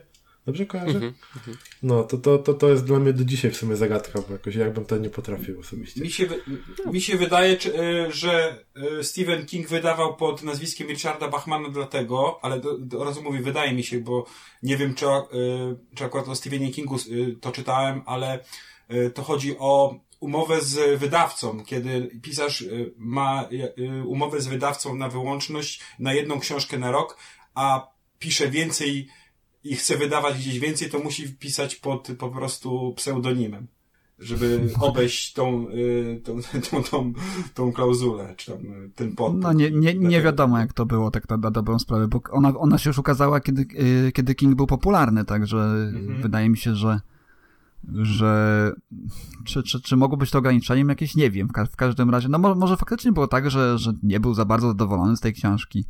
Jest dużo takich książek Kinga, które on sam mówi, że jest z nich bardzo zadowolony, a czytelnicy no, mają troszeczkę inne zdanie o tym takim koronnym dowodem jest tego właśnie ten cykl o detektywie Hodgesie, który produkuje cały czas Kinga, a fani cały czas kręcą nosem. Zresztą, słusznie, bo to bardzo słaby cykl jest, a jednak jemu się podoba. A tutaj mogło, mogło zajść od, odwrotne yy, sytuacja, że po prostu coś mu się nie podobało, a okazało się tak naprawdę klasykiem, tak, na, na dzisiaj. No i co tam... A może nie wiem, czy wy... też... No, Czytaliście podręcznik rzemieślnika Kinga? Jeszcze nie. On tam pisał właśnie hmm. o tym, E, to, to jest w zasadzie jego biografia i przy okazji on tam daje rady jak pisać i on tam pisze właśnie jak czekał na dobry pomysł no i znalazł go w końcu i wtedy opublikował, bo jego pierwsza powieść to Carrie jest, nie? I, I on tam pisze w tym podręczniku, że to jest w zasadzie jego książka i on był z niej dumny. A teraz się właśnie dowiedziałem, że przecież ten Wielki Marsz miał napisany dużo wcześniej i nie wydał go.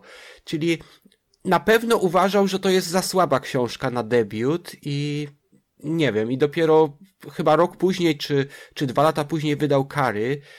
I, no, czyli to pokazuje, że miał raczej słabe zdanie o tej książce. Przynajmniej sądził, że jest gorsza niż, niż Kary. A co tam dalej u ciebie na liście w, z tych najlepszych pięciu? To znaczy, wiesz, to, Druga to będzie ta seria, o której mówiłem. B.V. Larson jest w Polsce znany z tej serii chyba o Roju, ja jej nie znam, a ja, a ja, ją czytam właśnie ten... To seria jest. Tak, ja czytam Undying Mercenaries i, i tam w tej książce mi się bardzo podoba to, co już mówiłem wcześniej, że świat stworzony, y, kolejne planety, które są budowane, polityka, postacie, to, to bym postawił na drugim miejscu. Y, trzecie miejsce jest taki polski autor Jakub Pawełek. On pisze takie political fiction i jedna z jego najnowszych książek, Pierścień Ognia, przedstawia, co by było, gdyby jedno państwo, tam jest konkretnie Tajwan, wynalazło zimną fuzję. I tam jest cała akcja, łącznie na przykład z atakiem Chiny, próbują atakować Tajwan, to się akurat teraz dzieje, tam w, w grę wchodzi też Rosja, Polska, Stany Zjednoczone. W Stanach Zjednoczonych jest prezydent trochę podobny do Trumpa, takie, takie naprawdę fajne political fiction. To jest chyba piąta część w serii Jakuba Pawełka, Pierścień Ognia. Bardzo polecam. E, czwarte to też już mówiłem. E, Joseph Dunley, Kroniki Waldstone. To jest takie troszeczkę horror dla dzieci. Ja bym powiedział, że to jest taki young adult horror, ale podoba mi się. Mm, ja bym to troszeczkę porównał do tak. Jest taka seria o zwiadowcach. Kroniki tak. Wallstone to jest właśnie w tym stylu, tylko że bardziej w, idące w horror. Tam jest ten młod, młoda postać i naprawdę bardzo ciekawie rozwija się E, rozwija się akcja, rozwija się, jest budowanie świata, e, tworzenie coraz dalszego zagrożenia. Jest bardzo fajny wątek miłosny, który tam się pojawia, bo jest taka postać Alice. I w ogóle postacie, które tam są, nie są czarno-białe. To znaczy, nie można powiedzieć, że ktoś jest dobry, a ktoś jest zły. Zawsze bohaterowie czy inne postacie mają dylematy i, i to, to też jest bardzo ciekawe. Także to. I, I ostatnia książka to jest bardzo polityczna, to z góry uprzedzam. E, Tucker Carlson, Ship of Fools.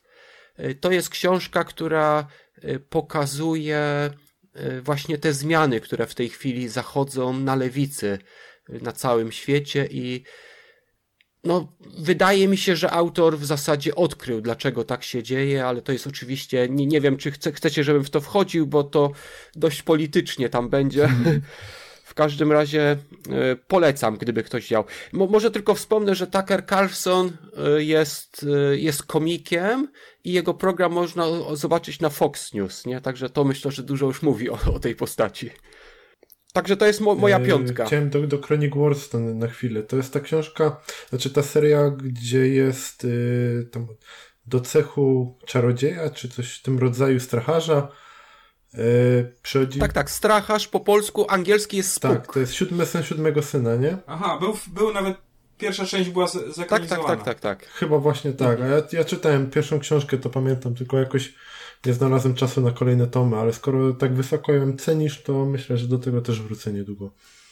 A pierwsza, pierwszy tom podobał ci się? Pamiętam, że tak, że bardzo fajnie się też czytało, bardzo tak przyjemnie to wchodził.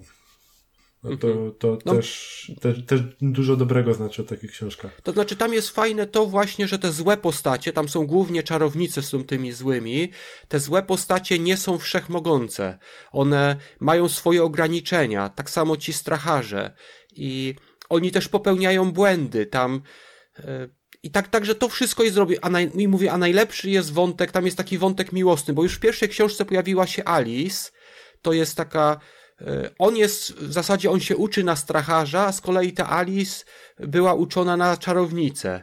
I tam w kolejnych książkach jest ten wątek, i, ale, ale ty w zasadzie nie wiesz do końca, czy ta Alice stanie po jego stronie, czy stanie po przeciwnej stronie i, i to jest coś takiego, co naprawdę też zachęca mnie do dalszego czytania. Bo, bo nie wiem, czy czytaliście, zanim jeszcze wyszło to nowe Star Wars, ostatnia seria y, Star Wars była taka seria, y, gdzie syn, y, syn tego mistrza Jedi, on spotyka właśnie dziewczynę, która jest po stronie Sithów i w zasadzie przez całą serię oni są razem i w zasadzie on próbuje ją przyciągnąć na swoją stronę, ona jego na tamtą stronę i nie, nie będę wam może wyjawiał, jak to się kończy, ale to też był taki wątek, który trzymał mnie tam bardzo przy tym. I coś takiego właśnie podobnego tutaj znajduję, nie? Y, Ta Alice jest bardzo ciekawą postacią i zauważyłem nawet, że ja jestem chyba teraz na piątym tomie, że dziewiąty tom jest właśnie zatytułowany Alice, czyli chyba tam będzie wyjaśnione, jak to się skończy ta historia. Tam chyba, jak się jeszcze jak dobrze się orientuję, jest y, druga seria teraz. Znaczy, że ta jakby Kroniki Warston się zakończyła, a teraz już wychodzą jakieś nowe tomy y, z nowej serii. Ale powiązane z tym światem. Przy czym Mhm. nie dam sobie teraz ręki obciąć, ale na pewno się zainteresuję. Tak jestem zainteresowany po tym, co opowiadasz. Więc Znaczy, ja, ja, ja mówię, to jest taki young adult horror, ale dobrze napisane, dobrze, dobre są postacie, nie ma czarno-białych postaci i, i historia też mi się wydaje ciekawie jest naprawdę napisana i, znaczy ja słucham ją w ogóle po, po angielsku i tu jest jeszcze bardzo ciekawie, bo w angielskich audiobookach y, autor wykorzystuje, kiedy te postacie mówią, on wykorzystuje akcenty. Na przykład niektóre postacie mówią po szkocku, czy tam w innych i to po polsku tego niestety nie ma. Chociaż ktoś może mógłby wykorzystać też jakieś tam akcenty, nie wiem. Ale to tak. pewnie trudne do przetłumaczenia jest. No pewnie tak. To, to tyle ode mnie w zasadzie jest.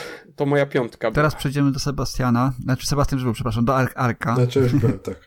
Ty już byłeś, właśnie teraz do Arka przejdziemy. Ja, ja swoją piątkę zostawię na koniec, także Arku, y, co tam u ciebie w tym roku? Widziałem w ogóle u ciebie dużo było Małeckiego, także nie wiem, czy to Małecki wszystkich pięciu miejsc nie zajmie w tym roku u ciebie. Małec, Małecki był w 2017, Aha, a w 2018 Małeckiego nie było.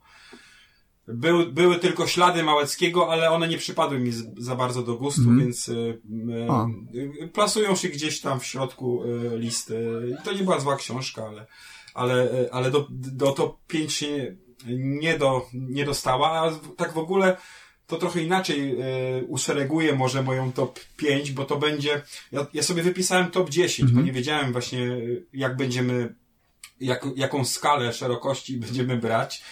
I e, to są książki mniej więcej równorzędne, bo ja nie miałem w, w tym roku żadnej takiej w, książki, która by mnie wbiła w, w, łóżko, w fotel, czy gdzie, gdzieś tamkolwiek bym czytał, tak jak Sebastian miał Fahrenheita.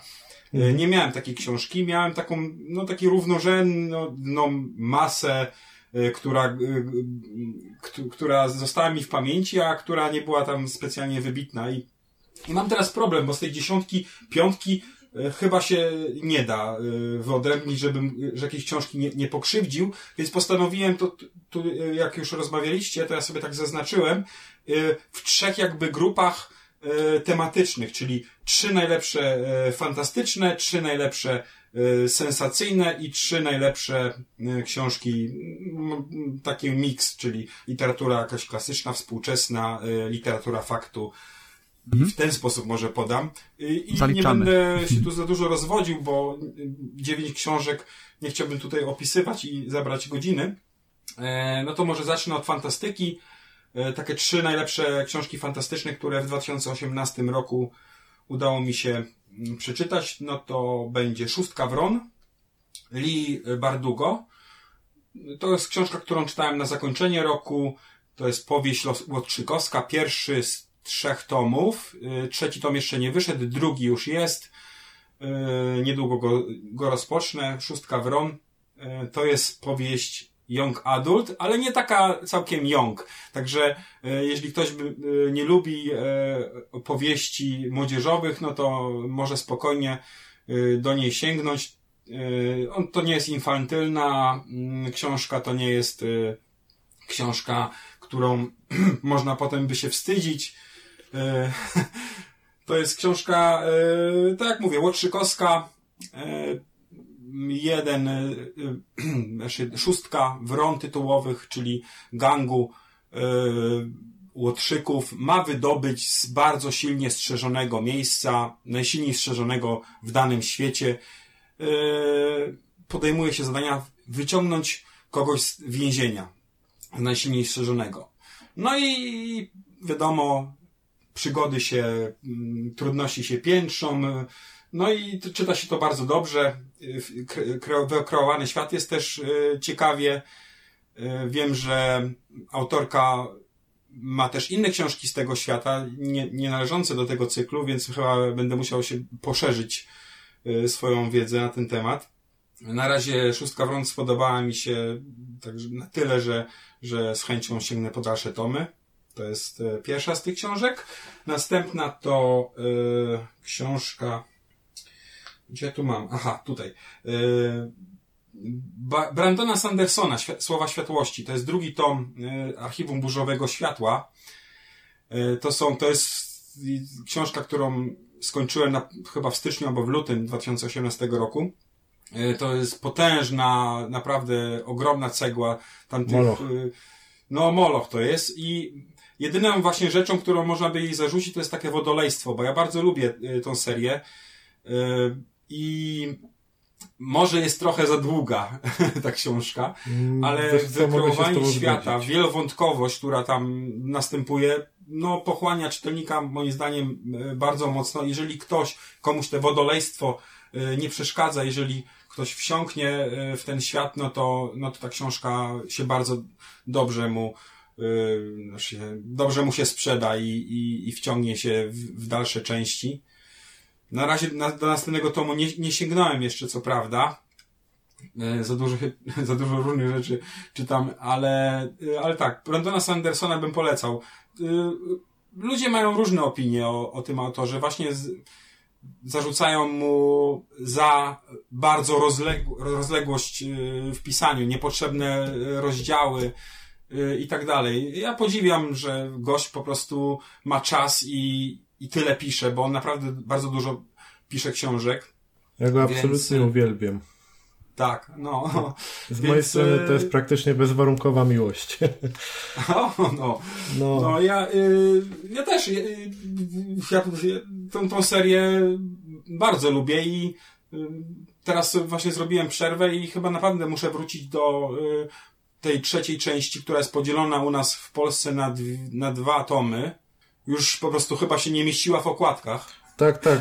Mac tłumaczył to tym, że po prostu to przekracza ich możliwości drukarskie i podzielili na dwa tomy. No, więc y, sami widzicie, jaka, jaka to jest obszerna lektura. Przerwę ci teraz, y, zrobimy taki mały, podtrzymamy suspens odnośnie twoich kolejnych książek, bo e, Piotr musi niestety nas opuścić już, czas, czas mu się kończy, Mhm. także serdecznie ci dziękuję za, za udział w dzisiejszym nagraniu, za podzielenie się z nami swoimi y, książkami, które czytałeś w zeszłym roku i propozycjami dla wszystkich naszych słuchaczy i dla nas też.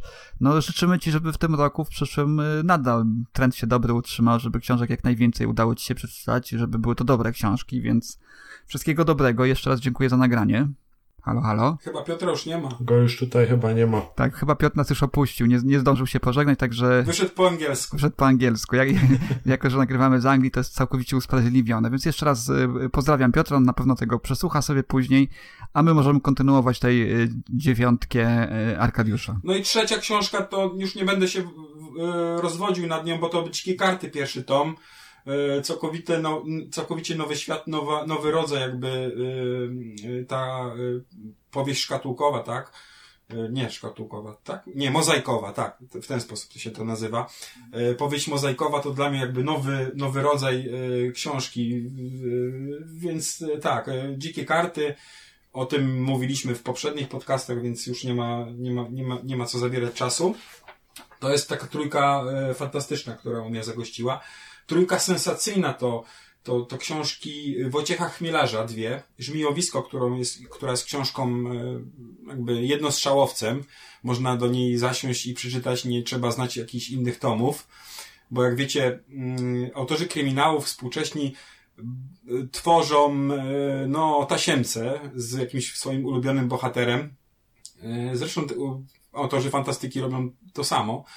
I bardzo rzadko się zdarzają takie właśnie jednostrzałowe e, książki fantastyczne i jednostrzałowe książki e, sensacyjne w, tym, w, tym, w, tych, w tych czasach. I Żmijowisko jest taką książką. E, akcja dzieje się na Mazurach, jest zaginięcie, są dosyć fajni bohaterowie.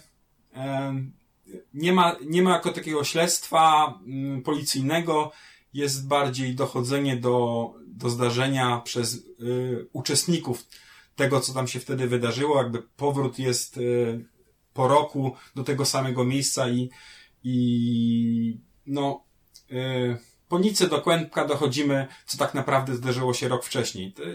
Ciekawie to napisane jest. Ja bardzo lubię Wojciecha Chmielarza, jeden z moich ulubionych autorów kryminałów w Polsce.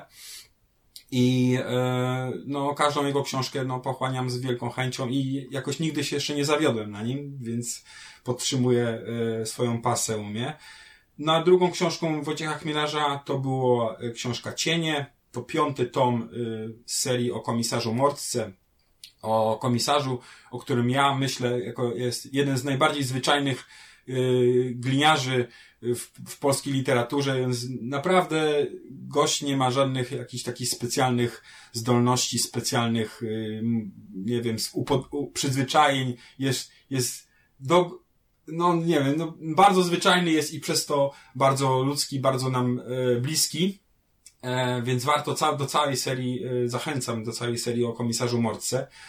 E, Cienie jest kolejną taką książką. Nie, nie chcę tutaj mówić, e, że trzeba wszystkie części znać wcześniej, ale warto.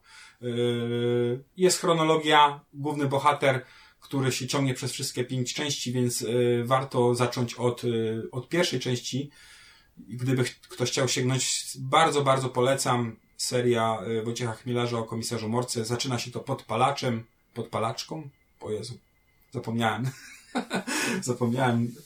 E, Ale to może dobrze, że zapomniałem, bo e, nie zdradzę płci e, podpalacza lub podpalaczki. No i trzecia książka z takich książek, które e, sensacyjnych, które mi się spodobały, to Miejsce i imię Michała Siembiedy. Michał Siembieda to jest nowa twarz w polskim, w polskim literaturze. Z- Wcześniej jako znany dziennikarz postanowił teraz e, pisać książki i taką i książką, która mi się spodobała w 2017 było 444 y, to mm, gdybym miał tak jednym zdaniem określić rodzaj książki, to jest taki, nie wiem, czy to teraz obrażę autora, czy to będzie komplement, czy to będzie obelga, to polski Dan Brown, tak? Czyli mamy tajemnicę, która w jakimś przedmiocie lub, lub gdzieś w przeszłości y, się znajduje. W, w 444 to była tajemnica obie, obie, y, y, obrazu y, Matejki, y, chrz- chrzest y, Warneńczyka, Warneńczyka, a w miejsce imię to jest drugi tom, to jest y, mm, główny bohater, y, prokurator IPN-u, Jakub Kania, bo to jest główny bohater tych książek, ma za zadanie poszukać miejsce pochówku holenderskich Żydów, którzy pracowali w czasie II wojny światowej w jakimś obozie i zajmowali się oni taką mm, utajnioną fabryką, y, pracowali w utajnionej fabryce obróbki, szlif, y, szlif, y, szlifowali diamenty po prostu. No i często w tych książkach właśnie wracamy do przeszłości, jest dużo retrospekcji, świetnie się to czyta, uważam, że to książki, które naprawdę warto przeczytać. Bardzo dobrze się przy tych, przy tych książkach bawiłem, bardzo dobrze mi się je czytało. Nie są banalne, są, tajemnice są, są tam ciekawe i, i wszystko jest fajnie poprowadzone, także Michał Siembieda, miejsce i imię. E, no, to tak, to druga trójka, to tyle by było z mojej strony, jeżeli chodzi o tę drugą trójkę, a trzecia trójka to taki miks, miszmasz różnych książek z różnych gatunków. Mówiłem już o skazach na pancerzach wcześniej Piotra Zychowicza jakiś z podcastów, to o żołnierzach wyklętych, o, i tak jeszcze raz powtórzę, bardzo obiektywne spojrzenie na, na niektórych z nich, y, więc y, książka warta przeczytania, przesłuchania. Y, drugą taką książką to też nie będę za dużo o niej mówił, bo to jest klasyka klasyków. Charles Dickens i opowieść Wigilina, którą sobie przeczytałem przed świętami. To jest opowieść, którą każdy powinien znać jest pięknie napisana, jest pełna ciepła i pozwala nam spojrzeć y, w przeszłość, tak jak duchy y, Scrooge'a prowadziły w przeszłość, tak i Charles Dickens nas y, zaprowadził w fajną przeszłość i, i ja czytałem ją po raz drugi, tylko że pierwszy raz ją czytałem bardzo dawno temu, no i bardzo miło było mi wrócić do opowieści wigilijnej, tym bardziej, że przed świętami klimat świąt, choinka ustrojona przy choince sobie przeczytałem to w dwa dni chyba, albo w jeden, nie pamiętam, bardzo szybko. E, no i książka chyba tak zastanawiałbym się nad y, właśnie najlepszą książką, która wpadła mi y, w, w ręce w tamtym roku. To byłaby gdybym miał jedno tylko wybrać, to wybrałbym chyba tą. To jest książka Magdy Omilianowicz, Bestia Stadium Zła. To jest taki e, książ, taki reportaż o e, Lesz, historia Leszka Pękalskiego, wampira z Bytowa. Mordercy, który zamordował blisko 70 osób, a który został skazany tylko za jedną osobę. A tutaj w tej książce Magda Omilianowicz prowadzi nas od morderstwa do, do morderstwa. tak jakby ona nie musi udowadniać tego, ale pokazuje nam najbardziej pra prawdopodobną wersję tego, jak to wszystko po kolei się działo i ta książka naprawdę zrobiła na mnie duże wrażenie i jeżeli ktoś lubi takie mm, mm książki y, reportażowo y, fabularne, bo to, to nie jest taki czysty reportaż, to, to taki półfabularna książka półreportażowa, y, taki miks który, którym autor chyba bardziej otwiera się do czytelnika, taką książkę wtedy łatwiej przyswoić i, i Bestia Stadium Zła jest, jest taką książką. Pochłonąłem ją momentalnie, jest przerażająca, yy, biegałem sobie, yy, słuchając tej książki i naprawdę wieczorami, jak biegałem sobie wzdłuż tutaj kanału, no to oglądałem się za siebie, bo tyle tego zła weszło mi w uszy, jak, że, że naprawdę e, straszne, straszna, straszna książka, straszne rzeczy mogą się siedzieć w człowieku i, i ta książka właśnie o tym jest. Polecam. Od razu szybciej biegłeś, co? Chyba tak. Całkiem, e, całkiem zróżnicowany zestaw lektur. Na pewno e, Bestia też jest na moim celowniku dzięki twojej rekomendacji, bo, bo ja lubię też tego typu rzeczy. Y, taką książką, która gdzieś tam chyba w zeszłym roku, czy, czy w 2017 y, takim niejako ekwiwalentem tego była, to tego, o czym piszesz właśnie, o to, o czym mówisz y, w odniesieniu do bestii, czyli Mindhunter. Mindhunter też się ukazał drugi tom obecnie na polskim rynku również i był serial też, tak, na podstawie tego na Netflixie. W zasadzie serial rozpoczął tak jakby moje zainteresowanie tym tematem i, i tą książką. Także też polecam, jeżeli chcecie troszeczkę głębiej wniknąć w psychikę yy, takich właśnie z, zwyrodnialców, yy, morderców, psychopatów, no to jest yy, dobry, dobry punkt wejścia, no bo tam mamy znowu z punktu widzenia behawiorysty FBI, tak, yy, tę książkę Mindhunter, także też polecam. A, a best, bestie na pewno na pewno sięgnę. Yy, ja na sam koniec swoją topkę spróbuję przedstawić. Jeszcze, to, jeszcze się wtrącę, było- jak mogę, przepraszam. Mhm. Ja bym się Jasne, chciał proszę bardzo. e, bo powiedziałeś o tym Mindhunterze, że drugi tom wyszedł, a jak on się nazywa? Yy, drugi tom, wiesz co, nie wiem, jest Mindhunter też, a z jakimś dopiskiem w każdym razie. Ale Aha, na pewno, na pewno Mindhunter w tytule jest. Mhm. Serial widziałem, serial zrobił na mnie bardzo duże wrażenie też. A pierwszego tomu, pierwszego tomu nie czytałeś No książek? właśnie nie czytałem i się zastanawiam, czy też od razu nie sięgnąć. Mhm. No warto, warto. zast- Książka jest o tyle inna, że nie jest, nie jest to fabularyzacja, prawda? Bo to jest raczej taki rep- reportaż. e, Zresztą on sam nie pisze tego. I Teraz nie pomnę, bo mi wyleciał nawet e, autor z, z głowy, postaram się za chwileczkę znaleźć. Natomiast on sam tego nie pisze, on ma e, ghostwritera, który, który to po prostu zrobił za niego i, i tak to powstało. Ja to teraz- ja sobie tylko otworzę moją listę, bo ją nie, nie, nieopatrznie zamknąłem z moimi książkami. Dajcie mi moment. Przypomniało mi się z- y, zlepek dwóch słów y, psy, psychopata i książki i dzisiaj zakończyłem oglądać na Netflixie serial You, Ty. I to jest właśnie o psychopacie księgarzu. Także jakbyście chcieli obejrzeć jakiś serial, to, to można obejrzeć, no. Też już go obejrzałem.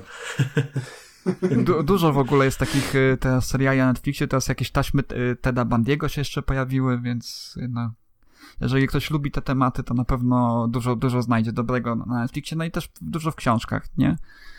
Dobrze, moja lista, no, moja lista, na mojej liście jest y, 46 książek, tyle dokładnie przeczytałem. Ze, ze 100 planowanych udało mi się przeczytać 40 6. Na tej mojej liście, tak jak pisałem już na naszej grupie, nie włączałem tych książek, które gdzieś tam się wiążą ściśle z tym, co robimy w podcaście Strefa Mroku, bo to jest takie bardziej dokształcanie się niż e, czytanie stricte dla samego czytania, dla przyjemności.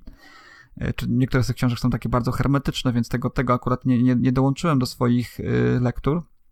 Natomiast moja piątka jest no niejako obrazuje to, co, y, to, co w tym roku mnie, mnie najbardziej interesowało, bo na piątym miejscu już tutaj mam wspomniany y, 451 stopni Fahrenheita Raya Bradbury'ego. Mm, To jest też taki mój powrót y, do klasyki science fiction, który ja w tym roku y, uprawiałem, sięgając po takie właśnie kultowe rzeczy, które z jakichś powodów mnie ominęły wcześniej, których, których y, nie przeczytałem z różnych powodów. Jest to bardzo sympatyczny powrót. E, Także, no, samym Fahrenheitie można powiedzieć tyle, że jest to w zasadzie Biblia dla wszystkich y, fanów czytania. Taka książka, która gdzieś tam y, obrazoburcza jest y, w stosunku do tego, co się dzieje w tym świecie przedstawionym, prawda? Że jest tak niszczona literatura, dorobek intelektualny, kulturowy ludzkości i upadek tych obyczajów. Y, To też taka bardzo aktualna. Zresztą już kiedyś mówiliśmy przy okazji innego nagrania, że, że, że Bradbury jest takim pisarzem bardzo aktualnym, tak? Tutaj wspomnieliśmy No, chociażby. Przyjdą deszcze, które omawialiśmy w tym y, odcinku, y, kiedy rozmawialiśmy o rakietowych szlakach. Przyjdą deszcze niezwykle aktualny, niezwykle aktualne opowiadanie, które w jakiś sposób odwołuje się do tego, co mam teraz, tak? Czyli inteligentne domy, czy też jakieś powiedzmy y, rodzaje, tego rodzaju y, inteligentne systemy, tak? Które wspomagają funkcjonowanie mieszkańców, tak? Współczesnych, nowoczesnych osiedli. Y, To jest na piątym miejscu u mnie, 45 451 stopni Fahrenheita. Na, na czwartym miejscu jest taki mój powrót do y, czegoś, co mnie bardzo mocno y, no, bardzo mocno się, y, lubiłem to, y, jak byłem młodszy. Też kilkukrotnie czytałem i jest to dla mnie powrót y, do Pierścienia i Róży Williama Makepeace Thackeraya. Nie wiem, czy jest to wam znana literatura, natomiast jeżeli nie, to na pewno znacie to z polskiej ekranizacji reżyserii Jerzego Gruzy. Tak, pamiętam E, y, z, z, Ka- Figurę. z Kasią. Figurą, to tak. No, no, no domyślam się, że, że większość z nas zapamiętała, ale też y, jest to fajny serial, taki nietypowy, bo, bo też bardzo dobre piosenki, takie mocno zapadające w pamięć. No i y, William Makepeace to jest taki troszeczkę szyderca, troszeczkę taki e, gość, który gdzieś tam e, w swojej literaturze teraz właśnie przerabiamy wraz z Piotrem, muszę też zapowiedzieć taką małą zajawkę zrobić, że będziemy rozmawiali właśnie tego samego autora o innym bardzo popularnym dziele, niejednokrotnie ekranizowanym, czyli targowisku próżności, tak? To już w najbliższym odcinku książek mówionych będziemy o tym rozmawiali. No jest taki szyderca, który w krzywym zwierciadle pokazuje właśnie w targowisku, pokazuje społeczeństwo angielskie epoki, w której żyje, natomiast pierś nie róża to jest taka trawestacja wszelkiego rodzaju baśni, gdzieś tam elementy Kopciuszka, elementy powiedzmy Śpiącej Królewny, gdzieś tam można by było w tym znaleźć innych, innych dzieł klasyki baśni, no i oczywiście z taką szyderczą manierą, z takim troszeczkę przewrotnym, y, nieco rubasznym nawet humorem, bym powiedział. Do tego podchodzi książkę, którą można na różnych poziomach odbierać, jako dziecko inaczej, jako dorosły też zupełnie inne rzeczy zwracać uwagę. No nie, nie bez przypadku tutaj też właśnie Jerzy Gruza w swojej ekranizacji dużo, dużo takich podtekstów zawar, które gdzieś tam też wypływają z samego oryginału, także polecam. To u mnie na czwartym miejscu.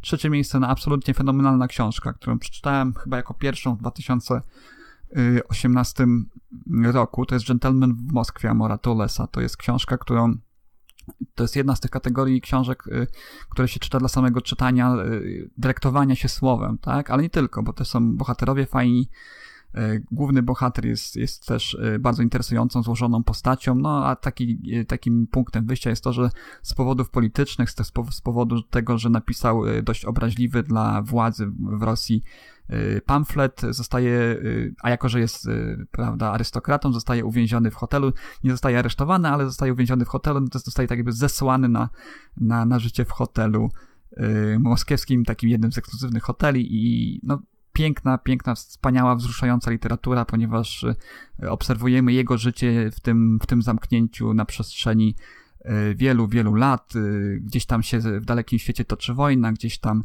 się dokonują zmiany, prawda, polityczne, przewroty, a on cały czas tkwi w tym i to jest taki zawieszony w takiej jakby, nie wiem, no, kropli bursztynu świat, który, wokół którego wszystko przemija, tak, zmieniają się wartości, a on jest takim jakby fundamentem, główny bohater tych, tych wartości. Naprawdę polecam, bo coś pięknego. Ty, ty chyba omawiałeś absolutnie... tą książkę z Jackiem Rokoszem y, na, w, łamach, na ramach, w ramach podcastu yy, Strefa Mroku, czyta. Tak, tak. Jest, jest, pamiętam, że na pewno w którymś z podcastów o tym mówiłem. Możliwe, że to było właśnie Strefa. To naprawdę fenomenalna książka. Nie wiem, czy wyszedł audiobook, ale jeżeli ten. Polecam wam, miejcie to na uwadze. To jest jedna z takich perełek literatury, które no, sam, samo obcowanie z tą książką jest doświadczeniem takim fenomenalnym, bo to słowo jest tak pięknie napisane, a, a już sama ta fabuła i bo z postaci tak fajnie skonstruowane, to co się dzieje w ogóle i taki obrazek historyczny epoki, no wszystko, wszystko w tej książce absolutnie y, pasowało. Mm, ja chyba mam ją dru- w nawet. Polecam. Polecam jak najszybciej się nią zająć. Chętnie jeszcze kiedyś może wrócę do, do rozmowy o niej, bo bo jest naprawdę fenomenalną książką. E, na drugim miejscu to jest też e, pewien taki próbnik tego, z czym e, mierzyłem się w tym roku, czyli historia wojny, historia II wojny światowej, Polski udział w tej wojnie też wypływało to z pewnych rzeczy, które robię poza czytaniem. Warszawa 1944 Aleksandra Ricci to jest historia oczywiście powstania warszawskiego, najbardziej bolesne, najbardziej takie wzruszające doświadczenie dla mnie tych, tej tragedii, jaka się tam wtedy dokonała na przestrzeni tych, tych miesięcy. Wydaje mi się, że bardzo, bardzo takie świeże, ale też nie, nie do końca zdystansowane, prawda? Jako autorka y, zagraniczna mo można by się było spodziewać, że ona bardzo podejdzie do tego chłodno, tak analitycznie, a tutaj mamy jednak ten e, pierwiastek ludzki, czynnik ludzki jest bardzo mocno zaakcentowany i, i naprawdę chwytająca za gardło Y, powieść, jeżeli miałbym polecić jedną, jeden, jedną książkę, którą y, ktoś chciałby po prostu przeczytać i zaznajomić się z, tym, z tymi wydarzeniami w dość taki szczegółowy sposób, to, to na pewno będzie to Aleksandra Ricci.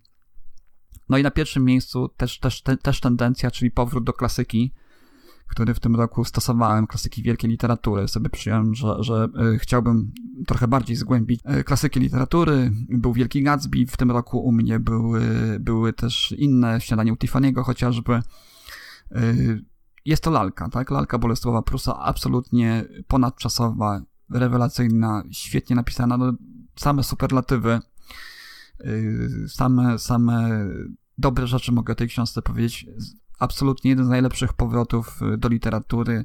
Wydaje mi się, że jeżeli ktoś nie czytał lalki, to, to naprawdę bardzo wiele traci, jeżeli się odbił gdzieś tam w okresie szkolnym. Wiadomo, moim zdaniem to nie jest jeszcze ten czas, kiedy z, z tą książką y, powinno się zaznajamiać. To jest książka co ja bardzo często podkreślam, w której ten bagaż doświadczeń życiowych czytelnika jest bardzo istotny, bo, bo to też całkowicie zmienia optykę postrzegania tych wydarzeń, które się przydarzają głównym bohaterom. Także dla mnie w tej chwili po 2018 roku jest to na pewno najwybitniejsza y, polska książka, jaką czytałem, y, polskie, polska klasyka, więc, więc to jest taka moja piątka. Nie wiem, nie wiem czy, czy wy chcielibyście jakoś się odnieść, czy, czy u was y, coś właśnie z tego, z tych kategorii, które ja mówiłem, się pojawiło też w ciągu roku. No, ja, ja po przeczytaniu biogra biografii Prusa, a y, też w planie mam lalkę, gdzieś tam y, u mnie na liście jest, także na pewno będę starał się do, do lalki sięgnąć.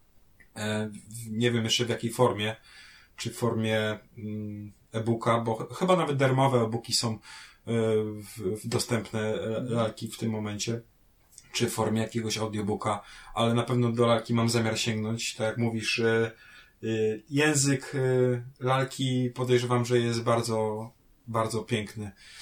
Tak, ja, ja czytałem może nie całą chyba lalkę, ale czytałem jakieś wybra, wybrane fragmenty będąc w szkole. Tak jak, I tak jak mówisz, zresztą cała literatura pozytywizmu jest w tym wieku dosyć ciężka, bo to są książki o sporej objętości, więc dla młodego człowieka mm, często bywa nie do przełknięcia i ratuje się właśnie brekami czy, czy jakimiś tam e, szybkimi streszczeniami lub filmami.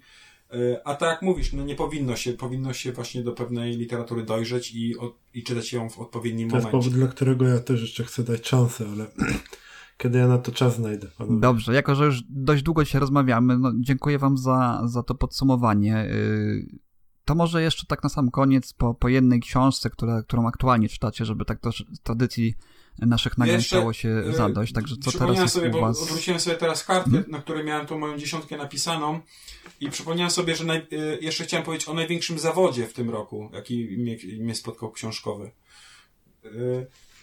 O, może, może każdy. Jeżeli, jeżeli, jeżeli Sebastian ma coś takiego, to ja też no. szybko znajdę na mojej Chciałem też o to zapytać, więc e, Aha. mam akurat przygotowane. Dla mnie to był Andy Weir i Artemis, książka y, twórcy Marsjanina. Marsjanin to dla mnie było coś fajnego. Książka, która po prostu, którą pochłonąłem tam momentalnie i którą się zachwyciłem. Zresztą ekranizacja sama też mi się podobała, więc oczekiwałem y, Artemisa z wielką, z wielką ciekawością, a dostałem no, no, książkę, która no nijak nie przystaje do, do, do Marsjanina. E, Artemis, historia dziewczyny, która cały jej sposób zachowania w całej książce mnie denerwował i, i, i męczył i, i wszystko, co się dzieje w tej książce było dla mnie jednym wielkim zawodem. Mm, a jak tu u ciebie, Sebastianie, mm, wygląda? Co cię najbardziej zawiodło w tym roku? Y znaczy, bo teraz ciężko mi tak naprawdę mówić o zawodzie, ale mm, raczej książka, która totalnie nie była tym, czego się spodziewałem i w ogóle męczyłem się z nią, tak? Tak, nie wiem, ostatnio mówiłem o Toni Marty Kisiel, że się z nią strasznie męczyłem i udało mi się dokończyć. E, to w podobny sposób się męczyłem z książeczką praw w sumie, bo ona miała tak naprawdę chyba mniej niż 100 stron nawet. Ostatnie dni Nowego Paryża e, autorstwa Sina Miewil, Miewil, jak, jakoś tak pewnie.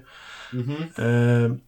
E, nie mówię, że to jest zła książka, bo recenzje są fantastyczne na jej temat i ta książka to tak naprawdę jest ożywienie ogromnej ilości obrazów powstałych w naszej historii, jakiekolwiek tam chyba Salvador Dali i wszystkich tych najpopularniejszych malarzy w historii naszej.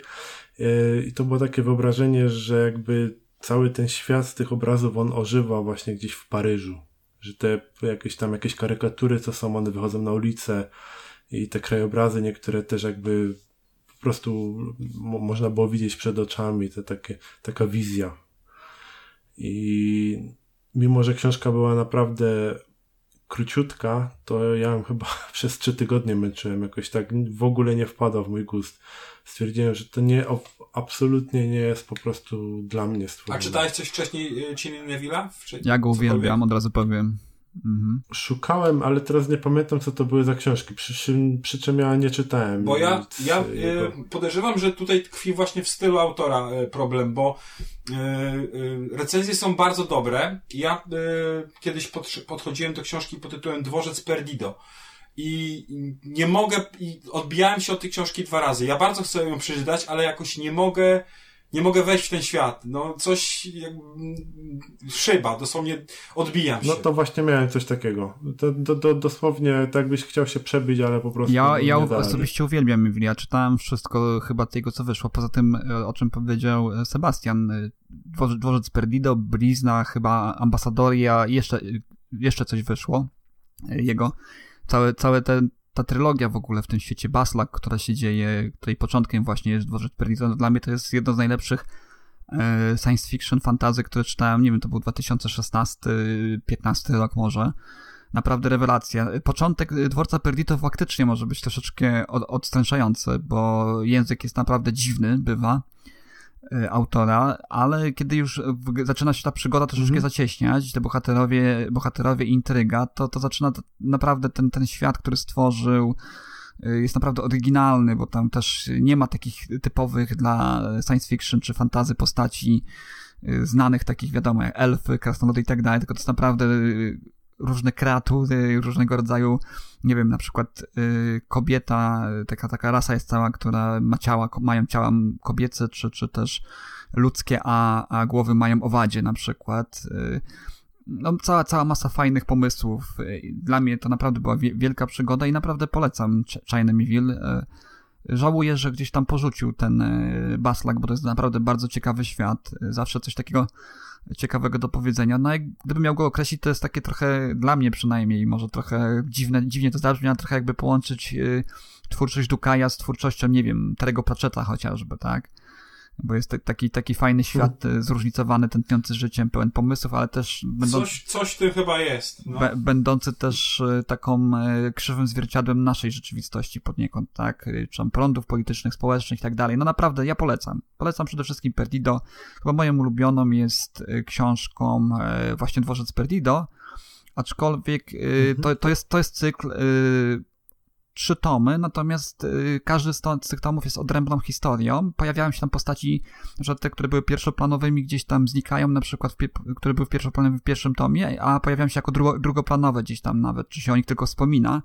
I każda ma to, to do siebie, że jest troszeczkę innym gatunkiem literatury. Na przykład pierwsze jest takie powiedzmy urban fantazy, drugie mamy takie bardziej marynistyczne fantazy, a trzecie jest takim westernem właśnie jakby w tym świecie, więc yy, naprawdę polecam. Jeżeli te nowsze książki, bo ja się na przykład nie byłem wielkim fanem Ambasadorii, yy, która jest tą chyba jedną z nowszych książek yy, tego, tego pisarza, a cykl Baslak to dla mnie uważam jedne z najlepszych fantazji, jakie czytałem do tej pory. Także wam mm, serdecznie polecam jednak się przemóc i, i wbić się w tę historię, bo tam naprawdę masa świetnej historii jest i, i fajnych pomysłów. Mm, mm, Muszę przyznać, że troszeczkę dałem się przekonać, więc jeszcze dam mu szansę.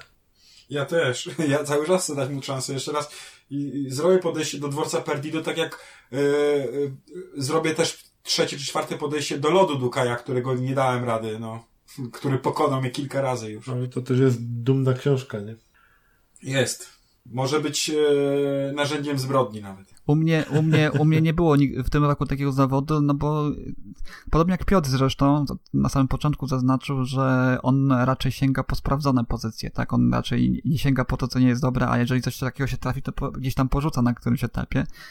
Ja starałem się właśnie o taki dobór lektur, żeby to nie był e, zmarnowany czas i, i w większości książek to, że znajdują się niżej na liście od innych, to wypływa głównie z tego, że ja dałem więcej gwiazdek i po, po nie w czasie sobie przeglądałem to, co i co i jak oceniłem. No i y, moją najniżej ocenioną książką w tym roku się okazuje y, Ogień i krew, część pierwsza George'a R. R. Martina. Y, Czy jest to, czy nie jest to, to, czego się spodziewałem? Chyba nie do końca. No, po prostu wiedziałem mniej więcej na co, na, na co się pisze, ale myślałem, że będzie to miało troszeczkę taką bardziej przystępną narrację, nie będzie takim typowym, suchym y, w wielu aspektach y, podręcznikiem historii ze świata Westeros, a tym, tym się niestety, niestety okazało i to, to jest taki mój najniższy, najniżej oceniony w tym roku y, pisarz, najniżej oceniona książka. No dobrze, to może teraz przejdziemy Ciekawe. sobie jeszcze do, do aktualnie czytanych. To może zaczniemy teraz od Arka. Aktualnie czytana, czy aktualnie, czy świeżo przeczytana? Albo to, albo to, albo i to, i to, może po jednej książce. E, No dobrze, ja mm, obejrzałem niedawno na, e, na playerze serial Chyłka, Zaginięcie. To jest adaptacja drugiego tomu książki Remigiusza Mroza e, pod tytułem Zaginięcie właśnie. I to jest taki, taka, to, to jest taka seria prawnicza, prawniczo-sensacyjna. E, Wydaje mi się, że to jest chyba najlepsza e, seria Remigiusza Mroza, przynajmniej dla mnie. E, I postanowiłem wrócić do tej serii, bo chyba po pięciu tomach już po prostu jakby porzuciłem. I teraz wróciłem do, szóst, do szóstego tomu, do tomu pod tytułem Oskarżenie.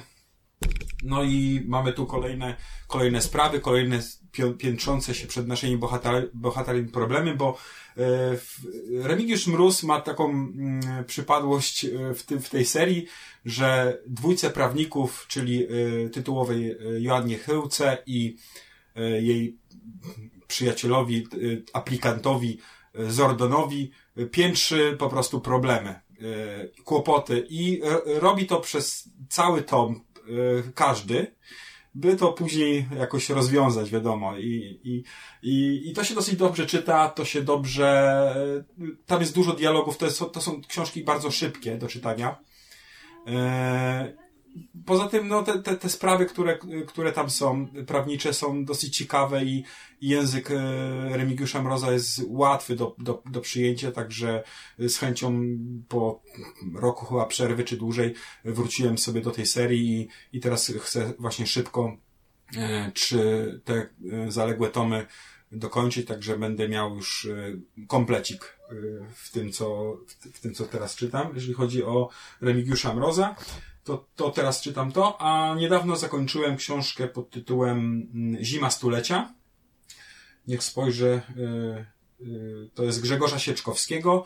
To jest taki y, zespół, y, znaczy zespół, to jest zestaw wspomnień z zimy przełomu roku 1978-79, kiedy to nastąpił taki no, katastrofa właściwie, kataklizm y, w, w Polsce. Ja pamiętam jako y, młody człowiek, bardzo młody, kiedy to nastąpiło. Pamiętam, y, jak ojciec skombinował skądś właśnie ten kaloryfer olej, olejowy. Pamiętam takie grube dresy, które mieliśmy założone pod kołdrą i, i, i pamiętam zaspy i to wszystko, więc uruchomił tymi wspomnieniami również moje wspomnienia. E, Generalnie cała książka to są właśnie wspomnienia różnych ludzi i e, różnie, e, a przebiegały one dosyć podobnie, bo wiadomo, jakieś e, blokady dróg, jakieś niemo, niemożliwości transportowe, dotarcia dokądś pociągami czy na dworcach, spędzanie, taki był kiedyś film Bal na dworcu w Koluszkach, czy Sylwester na dworcu w Koluszkach, to był właśnie na podstawie prawdziwych doświadczeń właśnie, z, gdzie grupa ludzi, dosyć gruba, duża grupa ludzi została po prostu unieruchomiona na dworcu w Koluszkach i tam musiała spędzać po prostu sobie Sylwestra. Bo nie można było nigdzie dojechać, ani stamtąd wyjechać. No, są, y, te wspomnienia są różne, są ciekawe, mniej ciekawe, generalnie yy, jedyny zarzut to często się, no, dosyć powtarzają, bo wiadomo, zimno było, no. No, no i, i, ale tak, tak mówię, uruchom, uruchomiła u mnie parę wspomnień, także nie żałuję, że tą książkę się, sięgnąłem, czytało mi się dosyć dobrze i dosyć, e, dosyć dobrze oceniłem. No ja, ja już żyłem w tym okresie, niestety świadomej pamięci jeszcze z tego, z tego, z tego, z tego wydarzenia nie mam, natomiast zawsze, zawsze mi wtedy do głowy przychodzi ten e, kilka odcinków, e, czy jeden odcinek Alternatyw 4, gdzie oni tam lokomotywę ściągają i tam ogrzewają cały blok tym, tak. To też taki, taki, taki obrazek stamtąd. Ode mnie, y, ja tylko jedną książkę powiem, bo już wspomniałem o, o y, targowisku próżności, nad którym pracujemy y, do podcastu Piotra. To też czytam teraz, natomiast też czytam książkę Dana Simonsa, jedną z nowszych, które się ukazały, o ile nie najnowszą na polskim rynku. To jest Letnia Noc. Ja bardzo lubię Dana Simonsa i pewnie wy też bardzo dobrze go znacie. Z y, klasyków science fiction, prawda? Endymion, Tak, e, prawda? tak. Między innymi Hyperion. Y, Na pewno jest to bardzo dobry pisarz. Y, Ja go też bardzo Terror też. bardzo lubię go za terror, który niedawno został zekranizowany w postaci serialu i uwielbiam go za Druda, którego głównym, jednym z głównych bohaterów jest Charles Dickens, także taki w ramach uzupełnienia to tobie polecam Marku Druda Dana Simonsa. Drud, nie wiem czy Już kojarzysz, sobie, już sobie zapisuję. e, Tajemnicza sprawa Edwina Druda to jest e, taka książka, która od wielu, wielu lat wzbudza e, wśród fanów Dickensa takie kontrowersje i takie, taką, taki, taką tajemnicę wokół siebie rozsiewa, bo jest to książka, której y, i przede wszystkim jest to książka, która Dickensa, która była kryminałem, to to raz, a dwa, że to kryminałem, którego Dickens nie skończył nigdy. I nie ma rozwiązania ten kryminał i niedawno właśnie też się ukazało wznowienie tej książki na, na rynku polskim, y, Tajemnica Edwina Druda, w, w którym zakończenia tego wątku, pomysły na to, w jaki sposób mógł zakończyć, ten wątek kryminalny y, dopisałem inni y, twórcy kryminałów, między innymi pojawia się tam zakończenie napisane piórem innego z klasyków kryminału, czyli Chestertona. A tak na marginesie, bo też właśnie Simons napisał Druda, a ja chciałem bardziej o letniej nocy. To się ukazało w listopadzie y, zeszłego roku. Y, Co mnie skusiło do tego? Tagline przede wszystkim mnie skusił do tego, bo jest ta książka określana jako książka, która zainspirowała twórców serialu Stranger Things. Także to mnie skusiło, mm, już pominąwszy oczywiście nazwisko samego autora i trochę prawdy w tym jest. Bo akcja dzieje się w latach 60. w Ameryce. Y, Takim głównym miejscem, które jest takim złowieszczym budynkiem, tu jest szkoła właśnie, budynek starej szkoły, w której dzieją się różne dziwne rzeczy. Jest grupka y, młodych ludzi, 11-latków, 10-latków, którzy przeżywają przygodę. No, znamy to chociażby z, z książek Kinga, prawda? Y, Także jest to też klimat, który ja bardzo sobie cenię i, i letnia noc naprawdę od, sam, od pierwszych stron już mnie wciągnęła tym swoim właśnie takim klimatem, który potrójnie lubię w książkach, czyli lata 60., y, właśnie te perypetie nastolatków, no i oczywiście horror taki klimatyczny, y, z którym do czynienia mamy chociażby właśnie w wspomnianym serialu Stranger Things. Także to są takie moje dwie pozycje, które Tu tutaj... już mnie zainteresowałeś. Tak. Co prawda y, do tajemnicy Edwina Druda nie sięgnę chyba szybciej niż za 5 lat, bo y, tak jak mówiłem, czytam chronologicznie Mhm. Dickensa. rozdziale to, no ale, to ci zajmie. ale, ale tego Sim, Simonsa ta, tak. A sam, sam, sam, sam drut, sam drut Simonsa powiem ci, że jest e, fajną książką, bo e, Dickens jest tam e, postacią, która jest umieszczona w takim kontekście nieco metafizyczno-horrorowym też, tak? On nie do końca jest to pozytywną postacią, jest to książ- książka taka quasi-biograficzna. Zresztą Simons i troszeczkę się specjalizuje w tym, chociażby spojrzeć można na terror tutaj, tak? Która jest historią autentyczną, przepuszczoną przez pryzmat właśnie gatunku horroru, tak? Więc y, drut, jest, drut Simonsa jest troszeczkę też taką historią, tak? Gdzie Dickens y, jest tutaj takim trochę demirugiem niezbyt y, pozytywnym do końca. Y, Głównym, głównym bohaterem tej książki jest przyjaciel y, Dickensa, Wilkie Collins, też jest notabene twórca kryminałów, tak? Kamień księżycowy chociażby, klasyka kryminału, prawda? Więc jest, jest na pewno bardzo, bardzo fajna książka. No oczywiście charakterystyczny styl Simonsa, który umie piękne, y, pięknie, pięknie stylistycznie książki pisać. I widzę to też właśnie w letniej nocy, także polecam serdecznie. Dobrze, Sebastianie, a u ciebie co jest takiego nowego? Co czytasz, co, co zamierzasz, co przeczytałeś? W tej chwili na tapecie e, jest czas przeszły Lee Childa, czyli już 24 tom przygód Jacka Richera. E, chyba, wydaje mi się, że chyba każdy zna tego bohatera tak naprawdę. E, I te książki miały tam swoje, nie wiem, wzloty, wzloty i upadki, można powiedzieć. E, jak tam w pewnym momencie poziom troszeczkę szedł w dół, w dół, ale wydaje mi się, przynajmniej na, na ten moment, gdzie jestem, tam gdzieś za jedną trzecią mm, najnowszej książki, to wydaje mi się, że jednak już jest lepiej niż ostatnimi czasy w tych e, powieściach, gdzie Jack Reacher teraz znowu trafia jakby do swojej przeszłości i bada zagadkę, bada zagadkę, e, próbuje się dowiedzieć, e, gdzie mieszkał i kim był jego ojciec, zanim się zaciągnął do wojska. I no tam przy okazji jeszcze, no, tam jeszcze równolegle e, dzieje się drugi wątek, jakiejś e, pary z Kanady, która stara się gdzieś tam dotrzeć samochodem i samochód im troszeczkę nawala mm, i tam dają się wpleść w jakąś dziwną grę, o której jeszcze niestety sam nie rozgryzłem, więc tutaj też nie będę więcej mówił. E, a z przeczytanych książek to tak patrzę sobie tutaj wybrać i myślę, że jest jedna książka, która chyba w tym roku póki co największe wrażenie na mnie zrobiła. I to będzie znowu Brandon Sanderson. Przy czym tym razem to będzie książka, która jest częścią serii yy, młodzieżowej. Yy, Alcatraz kontra, kontra bibliotekarze. Yy, Piaski Rashida, to pierwszy. Nie wiem, Arku, czy już to gdzieś czytałeś? Nie, jeszcze nie. Nie? Jeszcze nie, jeszcze nie. Yy, Ale widziałem to już. Gdzieś mi się obiło tam o uszy, że prawdopodobnie najlepsza seria Sandersona i w ogóle, że trzeba koniecznie przeczytać. E, osobiście się zastanawiałem, jak młodzieżowa seria może być lepsza od takiego pełnokrwistego fantazy, jak on tworzy.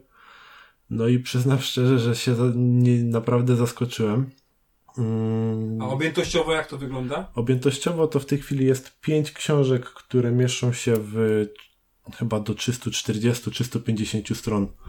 Przy czym, no to nie jest źle. Przy czym też trochę tam jest y, różnych obrazków fajnych narysowanych i książka jest tak lekka i przystępna, że naprawdę nie wiem kiedy mi po prostu te strony lecą. To jest naprawdę potok praktycznie słów. A sama, o samej książce to tak, Alcatraz y, tytułowy to jest chłopak, y, którym Mm, jest sierotą, mieszka w różnych rodzinach zastępczych, ale e, rotuje między nimi, bo zawsze po prostu on, on osobiście robi tak, że nigdy nie potrafi zagrzać duże miejsca.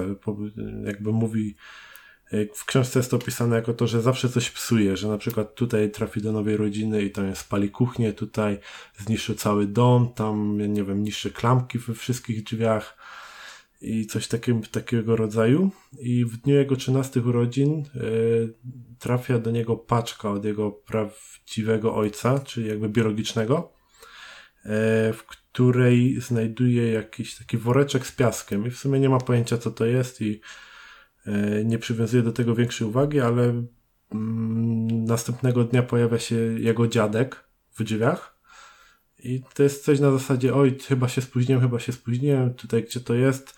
I tak jakby wchodzi praktycznie się nie przedstawiając do domu i szuka tego, tej paczki. I co się okazuje? Okazuje się, że Alcatraz jest y, synem pary, która oni się nazywają ok okularnicy. I oni są odwiecznymi wrogami bibliotekarzy.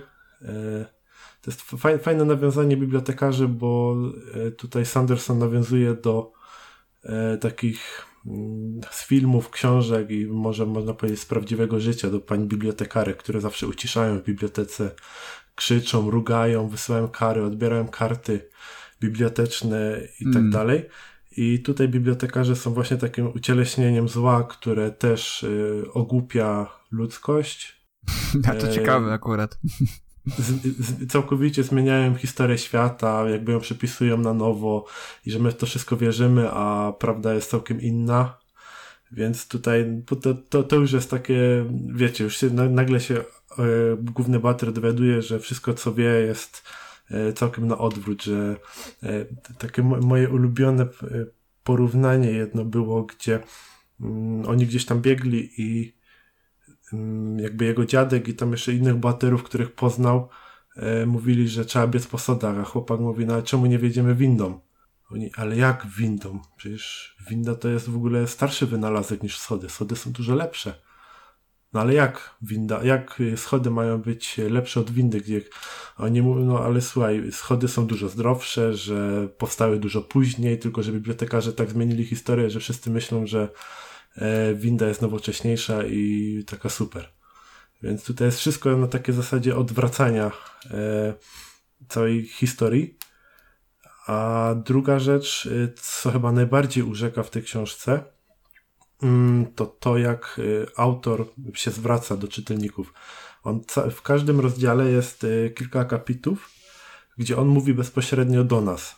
I on się podaje jako właśnie ten Alcatraz, I on mówi, że, znaczy on mówi, że jakby, op, no, przepraszam, opisuje, że wszystko, co tutaj pisze, to jest najprawdziwsza prawda, że e, on to pisze jakby pod groźbą śmierci praktycznie, że musi się ukrywać, ale prawda musi wyjść na jaw i też cały czas opisuje różne zabiegi takie pisarskie, że o widzicie co ja tutaj zrobiłem, e, jakiś tam skończyłem ostatni rozdział w takim miejscu, że po prostu na pewno mimo że późnej pory teraz siedzicie i chcecie czytać dalej, a ja do was mówię.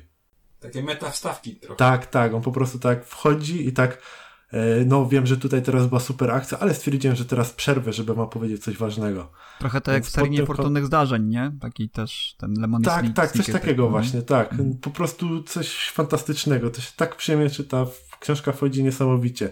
A jeszcze nie powiedziałem jednej ważnej rzeczy, bo na początku wspomniałem, że chłopak Alcatraz y, właśnie jakby doprowadza do ruiny te domy i różne części tych domów, y, rodzin zastępczych, w których mieszkał. A się okazuje, że w jego rodzinie wszyscy mm, członkowie tej rodziny mają jakieś y, supermoce. I jego supermocą jest psucie. I, I, to jest jedna tam, to, to jest tam właśnie jeden, jeden rodzaj. Tam więcej nie będę zdradzał, żeby też nie spoilerować może za dużo ale to ma być taka moc, która mu pomoże pokonać bibliotekarzy, więc no wyobraźcie sobie coś takiego, nie? że mhm. mm, psucie przedmiotów jest y, supermocą. No i fan, mój, mój brat ma coś takiego. tak. Nie, no, ale naprawdę fantastyczna książka, już drugi tom też już yy, czeka na przeczytanie. Jak tylko skończyli Childa, to to jest kolejny tom, który, yy, po który na pewno sięgnę i mogę z całego serca polecić i młodym, i dorosłym czytelnikom. Dobrze, już też zanotowanie jest. Tak. Super, to daj znać, czy się podobało. Dobrze. Mhm. To na tym może skończymy. Fajnie, że udało nam się w miarę podsumować to, co, to, co nas y, w zeszłym roku zachwyciło, jeżeli chodzi o literaturę. Fajnie, że mamy kilka nowych pozycji, które my się tutaj wymieniliśmy i, i na pewno gdzieś tam na tę listę trzeba będzie dodać na przyszły rok, na, znaczy na, na ten, który już jest, który już trwa, prawda? jeszcze się trudno Będzie Będzie co robić. E, literatury nam nie zabraknie. To jest właśnie to, prawda, że nawet jeżeli wychodziłaby sama kiepska literatura nowa, to, to i tak mamy tyle klasyki do nadrobienia, że nam tego nigdy nie zabraknie. Więc to jest no, taki dodatkowy plus. E, ja też coraz większy, z każdym naszym e, kolejnym wspólnym nagraniem, jak jest u nas Sebastian, to nabieram takiego coraz większego apetytu właśnie na powrót do tego i fantazy właśnie z tego nurtu Young Adult, bo widzę, że tam się dużo, dużo fajnych rzeczy e, ten dzieje, więc z przyjemnością po którąś z tych pozycji w końcu sięgnę, żeby się troszeczkę odstresować, zrelaksować. Ja, ja osobiście uważam, że bardzo dużo literatury faktu czytałem w zeszłym roku i to też takie trochę tego eskapizmu mi zabrakło może w tym wszystkim, także może to będzie ten moment, w którym warto było sięgnąć po te, po te książki. Słuchajcie, y, dziękuję wam za nagranie. Y, tradycją już y, mamy ponad dwie godziny nagrania, więc, więc ale jako, że ukazujemy się dość rzadko, więc jest to takim też wyznacznikiem tego, co robimy. Zapraszam oczywiście was wszystkich do kolejnego nagrania trzymam mocno kciuki za tutaj udany powrót y, Bookbusters. Może gdzieś w międzyczasie pomiędzy kolejnym Słuchaj, odcinkiem. Poszło, fet, poszło już, poszło weter. Poszło weter. nie masz, nie masz wyboru już. Nie masz wyboru, musisz to zrobić teraz. Chyba, że nie opublikujesz tego nagrania dzisiejszego, także jeszcze jest szansa. jeszcze dopóki nie opublikuję, to masz czas, nie? Także wiadomo. No. W każdym razie może już y, pomiędzy właśnie kolejnym nagraniem tym a kolejnym nagraniem Readers Initiative pojawi się Bookbusters, także wszystkich fanów zapraszamy, może już niebawem. Oczywiście, jak zwykle, zapraszam na stronę e, Wszystko Gra, na serwis Wszystko Gra, gdzie możecie poczytać o, o, tej, o tych, o których dzisiaj troszeczkę mówił Sebastian nowościach i o tych, które się niebawem ukażą. E, krótko takich wartych polecenia u niego zawsze e, się to pojawia. Jak, jak, jak często to puszczasz? Raz na miesiąc, tak? Staram się raz na miesiąc, chociaż teraz mm. była troszeczkę dłuższa przerwa, bo grudzień raczej nie obfitował w dużo premier i gdzieś tam po prostu też przez przerwę świąteczną postanowiłem może nie, nie robić żadnych e, polecajek i sobie to zostawiłem. Tak planuję w sumie to w styczniu już się nie zdąży okazać, raczej w lutym tak, będzie. Tak, jeżeli chcecie krótko nadrobić troszeczkę jakieś e, nowości, które się ukazują, nie przeoczyć tych, tych najfajniejszych, to tam znajdziecie Sebastiana, będziemy linkować oczywiście tutaj. I to tyle na dzisiaj. Mam nadzieję, że w przyszłym roku jeszcze więcej nam się uda przeczytać. Zobaczymy, jak to się wszystko rozłoży. Także no, muszę wam panowie pogratulować udanego roku sobie też w miarę, chociaż zakładałem więcej. I do przeczytania, prawda, w przyszłym roku. Y, a my będziemy się słyszeć prawdopodobnie za jakiś miesiąc, bo taki sobie już troszeczkę narzuciliśmy tutaj y, rytm nagrywania, więc y, nie wiem, czy w tym samym składzie życzyłbym sobie oczywiście w tym lub powiększonym składzie, żebyśmy się jeszcze spotkali, a naszym słuchaczom życzę oczywiście miłych, dobrych lektur. Mamy nadzieję, że poleciliśmy wam dużo, dużo fajnych rzeczy do przeczytania, także do usłyszenia. Dzięki, do usłyszenia, cześć. Ja również dziękuję, cześć. There's so many books to choose. Get on board, you just can't lose. Books expand your mind, it's true. Reading books is good for you. I love reading. Oh, I'm going down to the library, picking out a book, check it in, check it out. Gonna say hi to the dictionary, picking out a book, check it in, check it out. I'm going down to the line. Shh.